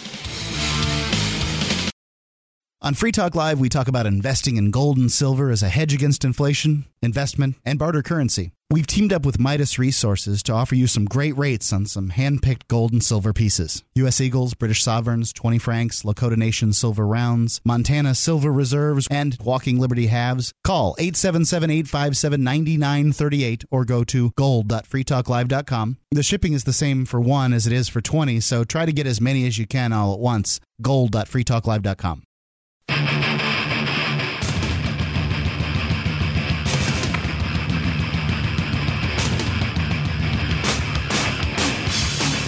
This is Free Talk Live. Welcome back to the live Sunday night show. It's Stephanie. And Mark. And uh, of course, Free Talk Live is on every single night of the week between 7 p.m. to 10 p.m. Eastern Time. You can hear the archives of our old shows on freetalklive.com. That's our website. You'll find, uh, you know, the top the top of the website has the last seven days of the show, and uh, there are more archives going back at the uh, archives page at archives.freetalklive.com. Um, but you know, you can also call us if you're listening live to the sound of our voices. You can call us at 855 450 free. That's 855 450 3733. Just enough time to squeeze your calls in before the end of the show here tonight because we are kicking off the last segment. Um, now, Mark, I did you have any reads first, by the way? No, no, oh, I'm good. Oh, gotcha. Okay. Um, I have this article here from Ars Technica that I think our listeners might find interesting. And the headline here is um, Smart Card licenses and enforced quotas proposed to combat smoking. If you quit smoking, you get your license fee back plus interest. And uh, this is happening in the UK. Um, this is um, not in the US, but of course, as we know, governments like to borrow ideas from one another. And uh, the more tyrannical, the better, it seems, usually. Uh, so, what's happened here is a public health professor has published a paper proposing that smokers be forced to apply for licenses and given weekly quotas. Uh, in his, his paper, um, Simon Chapman, he's the professor that's authored this, um, from the University of Sydney's School of Public Health, says that by issuing every smoker a paid for smart card to buy cigarettes, governments will be able to gather data the health authorities can then use in anti smoking campaigns. Every time they buy a pack of cigarettes, the smart card will need to be swiped. And depending on what annual license level the individual has purchased, the numbers will be to- totted up and then they will be cut off when the reacher the excuse me the they reach their maximum weekly limit Now, 70 a- per week 140 per year or 350 per week oh sorry 70 per week 140 per week or 350 per week What is that number so of cigarettes? yeah the, they're buying different tiers so the most expensive one is is 350 cigarettes per week Okay. right and they they have to pay more for that of course but they're going to total up the number of cigarettes that people buy So 140 is a pack a day smoker. And Uh, how many cigarettes a, in a pack 20 Yeah, 20. Yeah, I guess Uh, so 280. That's a three, th- three, three. Whatever is a big. 350. Yeah, they're they're smoking. Yeah. um, now it, it's kind of interesting. But do you see how socialized medicine in uh, Great Britain? This is it's a real issue. I mean, if look, if I'm responsible for your health care, Yep. I don't want you smoking. If I'm responsible for your health care, I'm concerned about how many candy bars and how much ice cream you eat. If if I have to pay, it makes it everybody's business it huh? makes it everybody's business. It absolutely is everybody's business. And this gives the government every reason to get involved. It's a safety issue. Just like we were talking about in the first hour with the uh, with the carriers uh, and the, the the taxi companies and the truck drivers and all of this stuff. That's what it all comes down to. Oh, it's a public safety issue now. You know, everything you put in your mouth, and that's mostly what kills you. Everything you put in your mouth is my business. If being gay is makes you more likely to catch a disease, that's my business. You need to be straight. yeah well being pregnant is a risk for death so maybe we'll regulate who can have Yep, babies that's too right. Absolutely. We need to find out who's going to have them and who's not going to have them. Yeah i mean this is the We extent need to test like them to make sure that those we're, we're not having any, uh, you know, kids that might have any health issues too. Oh yeah, because those will cost the taxpayers a lot of money. Yeah, you can really take it to an absurd um, extreme. Let's go to the phones real quick though, and let's see what David has to say. David, listening in New Hampshire.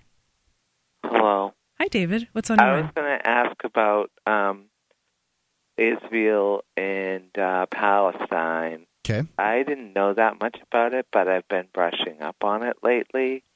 And um, Jewish people, they really don't like um, the Holocaust and how many people got killed in that and stuff. I imagine but that's isn't true. that Yeah, kind of in, incongru- incongruous with, like, I don't know. It seems like every the things I've been listening to say that they're trying to wipe Palestine off the map, type of thing.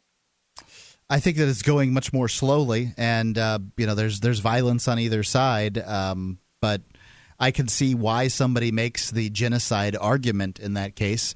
Um, certainly, the Palestine people living in the West Bank and Palestine are a pain in the butt for people for the Israeli government and people living in Israel. And and it's a good thing to point out because uh, you know basically two wrongs don't make a right. Right, we can't get to peace by perpetrating the cycle of violence. Like maybe as a group, some horrible things have been done to Jews in the past, and you know they weren't the only group. There were other. There have been lots of groups that have been oppressed um, in the past by lots of different regimes. It, it was all horrible, and it's never going to stop unless somebody stops it. Right? It can't be like, yeah, we have to, you know, do violence to somebody else because violence was done to us in the past. Yep, that's not going to solve it. Right.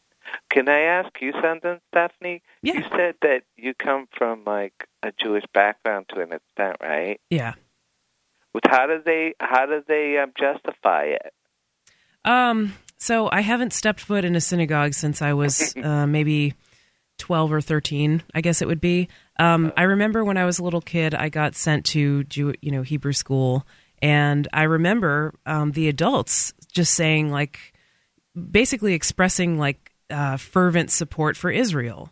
And I didn't understand what was going on because I was probably, you know, a less than ten year old kid. But I got the impression that everybody Israel um, good. Every Israel's good. Yep, and everybody supports Israel who is part of this uh, congregation. So there you go. Any final thoughts, David? Oh no, that's all. Thanks a lot. Thank you. Yeah, and and I think that it becomes a matter of uh, sort of racial pride almost uh, with the, the the supporting of Israel. Well, it's one way that I think there there are lots of um, you know when someone tells you that hey look you're part of this group and this group has been persecuted by history. Everybody's out to get you. Yeah, it it makes you stick together with other people who are in that group and you say, "Oh crap, everybody hates me because I'm a X, because So- of my skin color or because of my religion or whatever." If my mom said, um, and my mom's not Jewish, Yep. I, you know, I'm adopted, and I just happened to get a gene test and find out, oh, look, you're Jewish. Look, you're an Ashkenazi. What a surprise! And um, the my, my if my mom were to tell me that, look, I don't want you bringing home any Hispanic girls or any black girls or any any any of those people, she'd be pretty much labeled a bigot. Ice T said back in the '90s, "You want to know how you're a racist? If you imagine your uh, daughter coming home with a black guy and it bothers you, now you know."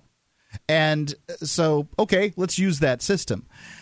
In in many families, um, Jewish families, and there's other ethnicities out there that do the same thing. Is it's a problem if you bring somebody from another uh, ethnicity in there. So, I mean, you know, Jews are really good about forcing other Jews to date Jews, right? And one one has to wonder Eh, about this. I don't know. I, I mean, that's a generalization, right? And a lot of different groups do strong that. one. A lot of different groups do a that. lot of them do. Yeah, but I do know some people. Sure, I know some people that's What happened would to you say firsthand. about my mom, who said, "Don't bring bring home anybody who's obviously not white"? Yeah, I mean, I would say that's biased against other races. Yeah, You wouldn't call it a racism. yeah, I'd call it racism. Yeah. Sure. I mean, I was just trying to be, use, let's be just nice go ahead and use the terms as they exist. And I think that people that that say this, look, I get it. Judaism is a weird thing, though, because it's like, what defines a Jew? Sure. You know what I mean? Like, what characteristics do you have to have? I've looked it up, you know, and they say, well, someone who engages in Jewish culture and practices the Jewish religion and has has a. Jewish mother, and it's like you can't always tell that just from looking at someone. I mean, there's no real. I mean, I know some people claim that they have Jewdar or whatever, but it's it, you can't tell. So no, uh, who would have guessed it on me? I mean, uh, you know, I was raised. you found out you're adopted, right? I had no idea. Yeah. so I mean, you had some genetic markers that were associated with Ashkenazi, Ashkenazi apparently Jews. along my matriarchal line. They can tell you who you know who somebody somewhere they pick out as being an Ashkenazi uh, you know marker, and I don't know what that means. Yeah. and I'm not going to propose to know. And I just I was kind of surprised and And did that change your life in any way? I mean, other than being able to talk about it on the radio and suddenly have an opinion um, in that area, no, not at all. Um, and I think it's difficult for people to sit out there on the outside and say, you know, that seems kind of racist for Jews to tell other Jews that they got to marry, uh, you know, that they've got to marry Jews. And I've met I think a it's lot of that. I don't like anybody telling anyone else who they have to marry. You know, it's like as far as I'm concerned, that's every individual's choice. You know, and they When can I- make that choice based on whatever they want. So my real last name is Edgington, not Mark Edge. Mm-hmm. And um, I used to go to uh, synagogue with my friend before we'd go out to drink on Friday night. And uh, we'd go there and we'd kind of go to the little fellowship hall thing that they had afterwards. I don't know any of these terms, by the way. Um, but you know, the, the ladies would bring some cakes and stuff, and they'd try to fire very, very hard. I figured out, don't tell them your. Brent said, don't tell them your last name. And, uh, you know, I did. You know, they try very, very hard to figure out my last name. Edgingberg. Yeah, right. They want they wanted, to, Edgingstein. they wanted to find somebody whose last name was Jewish. Wow. Well, Marry it's off been their daughters or something. It's been Free Talk Live. You are quite a catch, Mark. We'll see you again in 21 hours. FreeTalkLive.com in the meantime.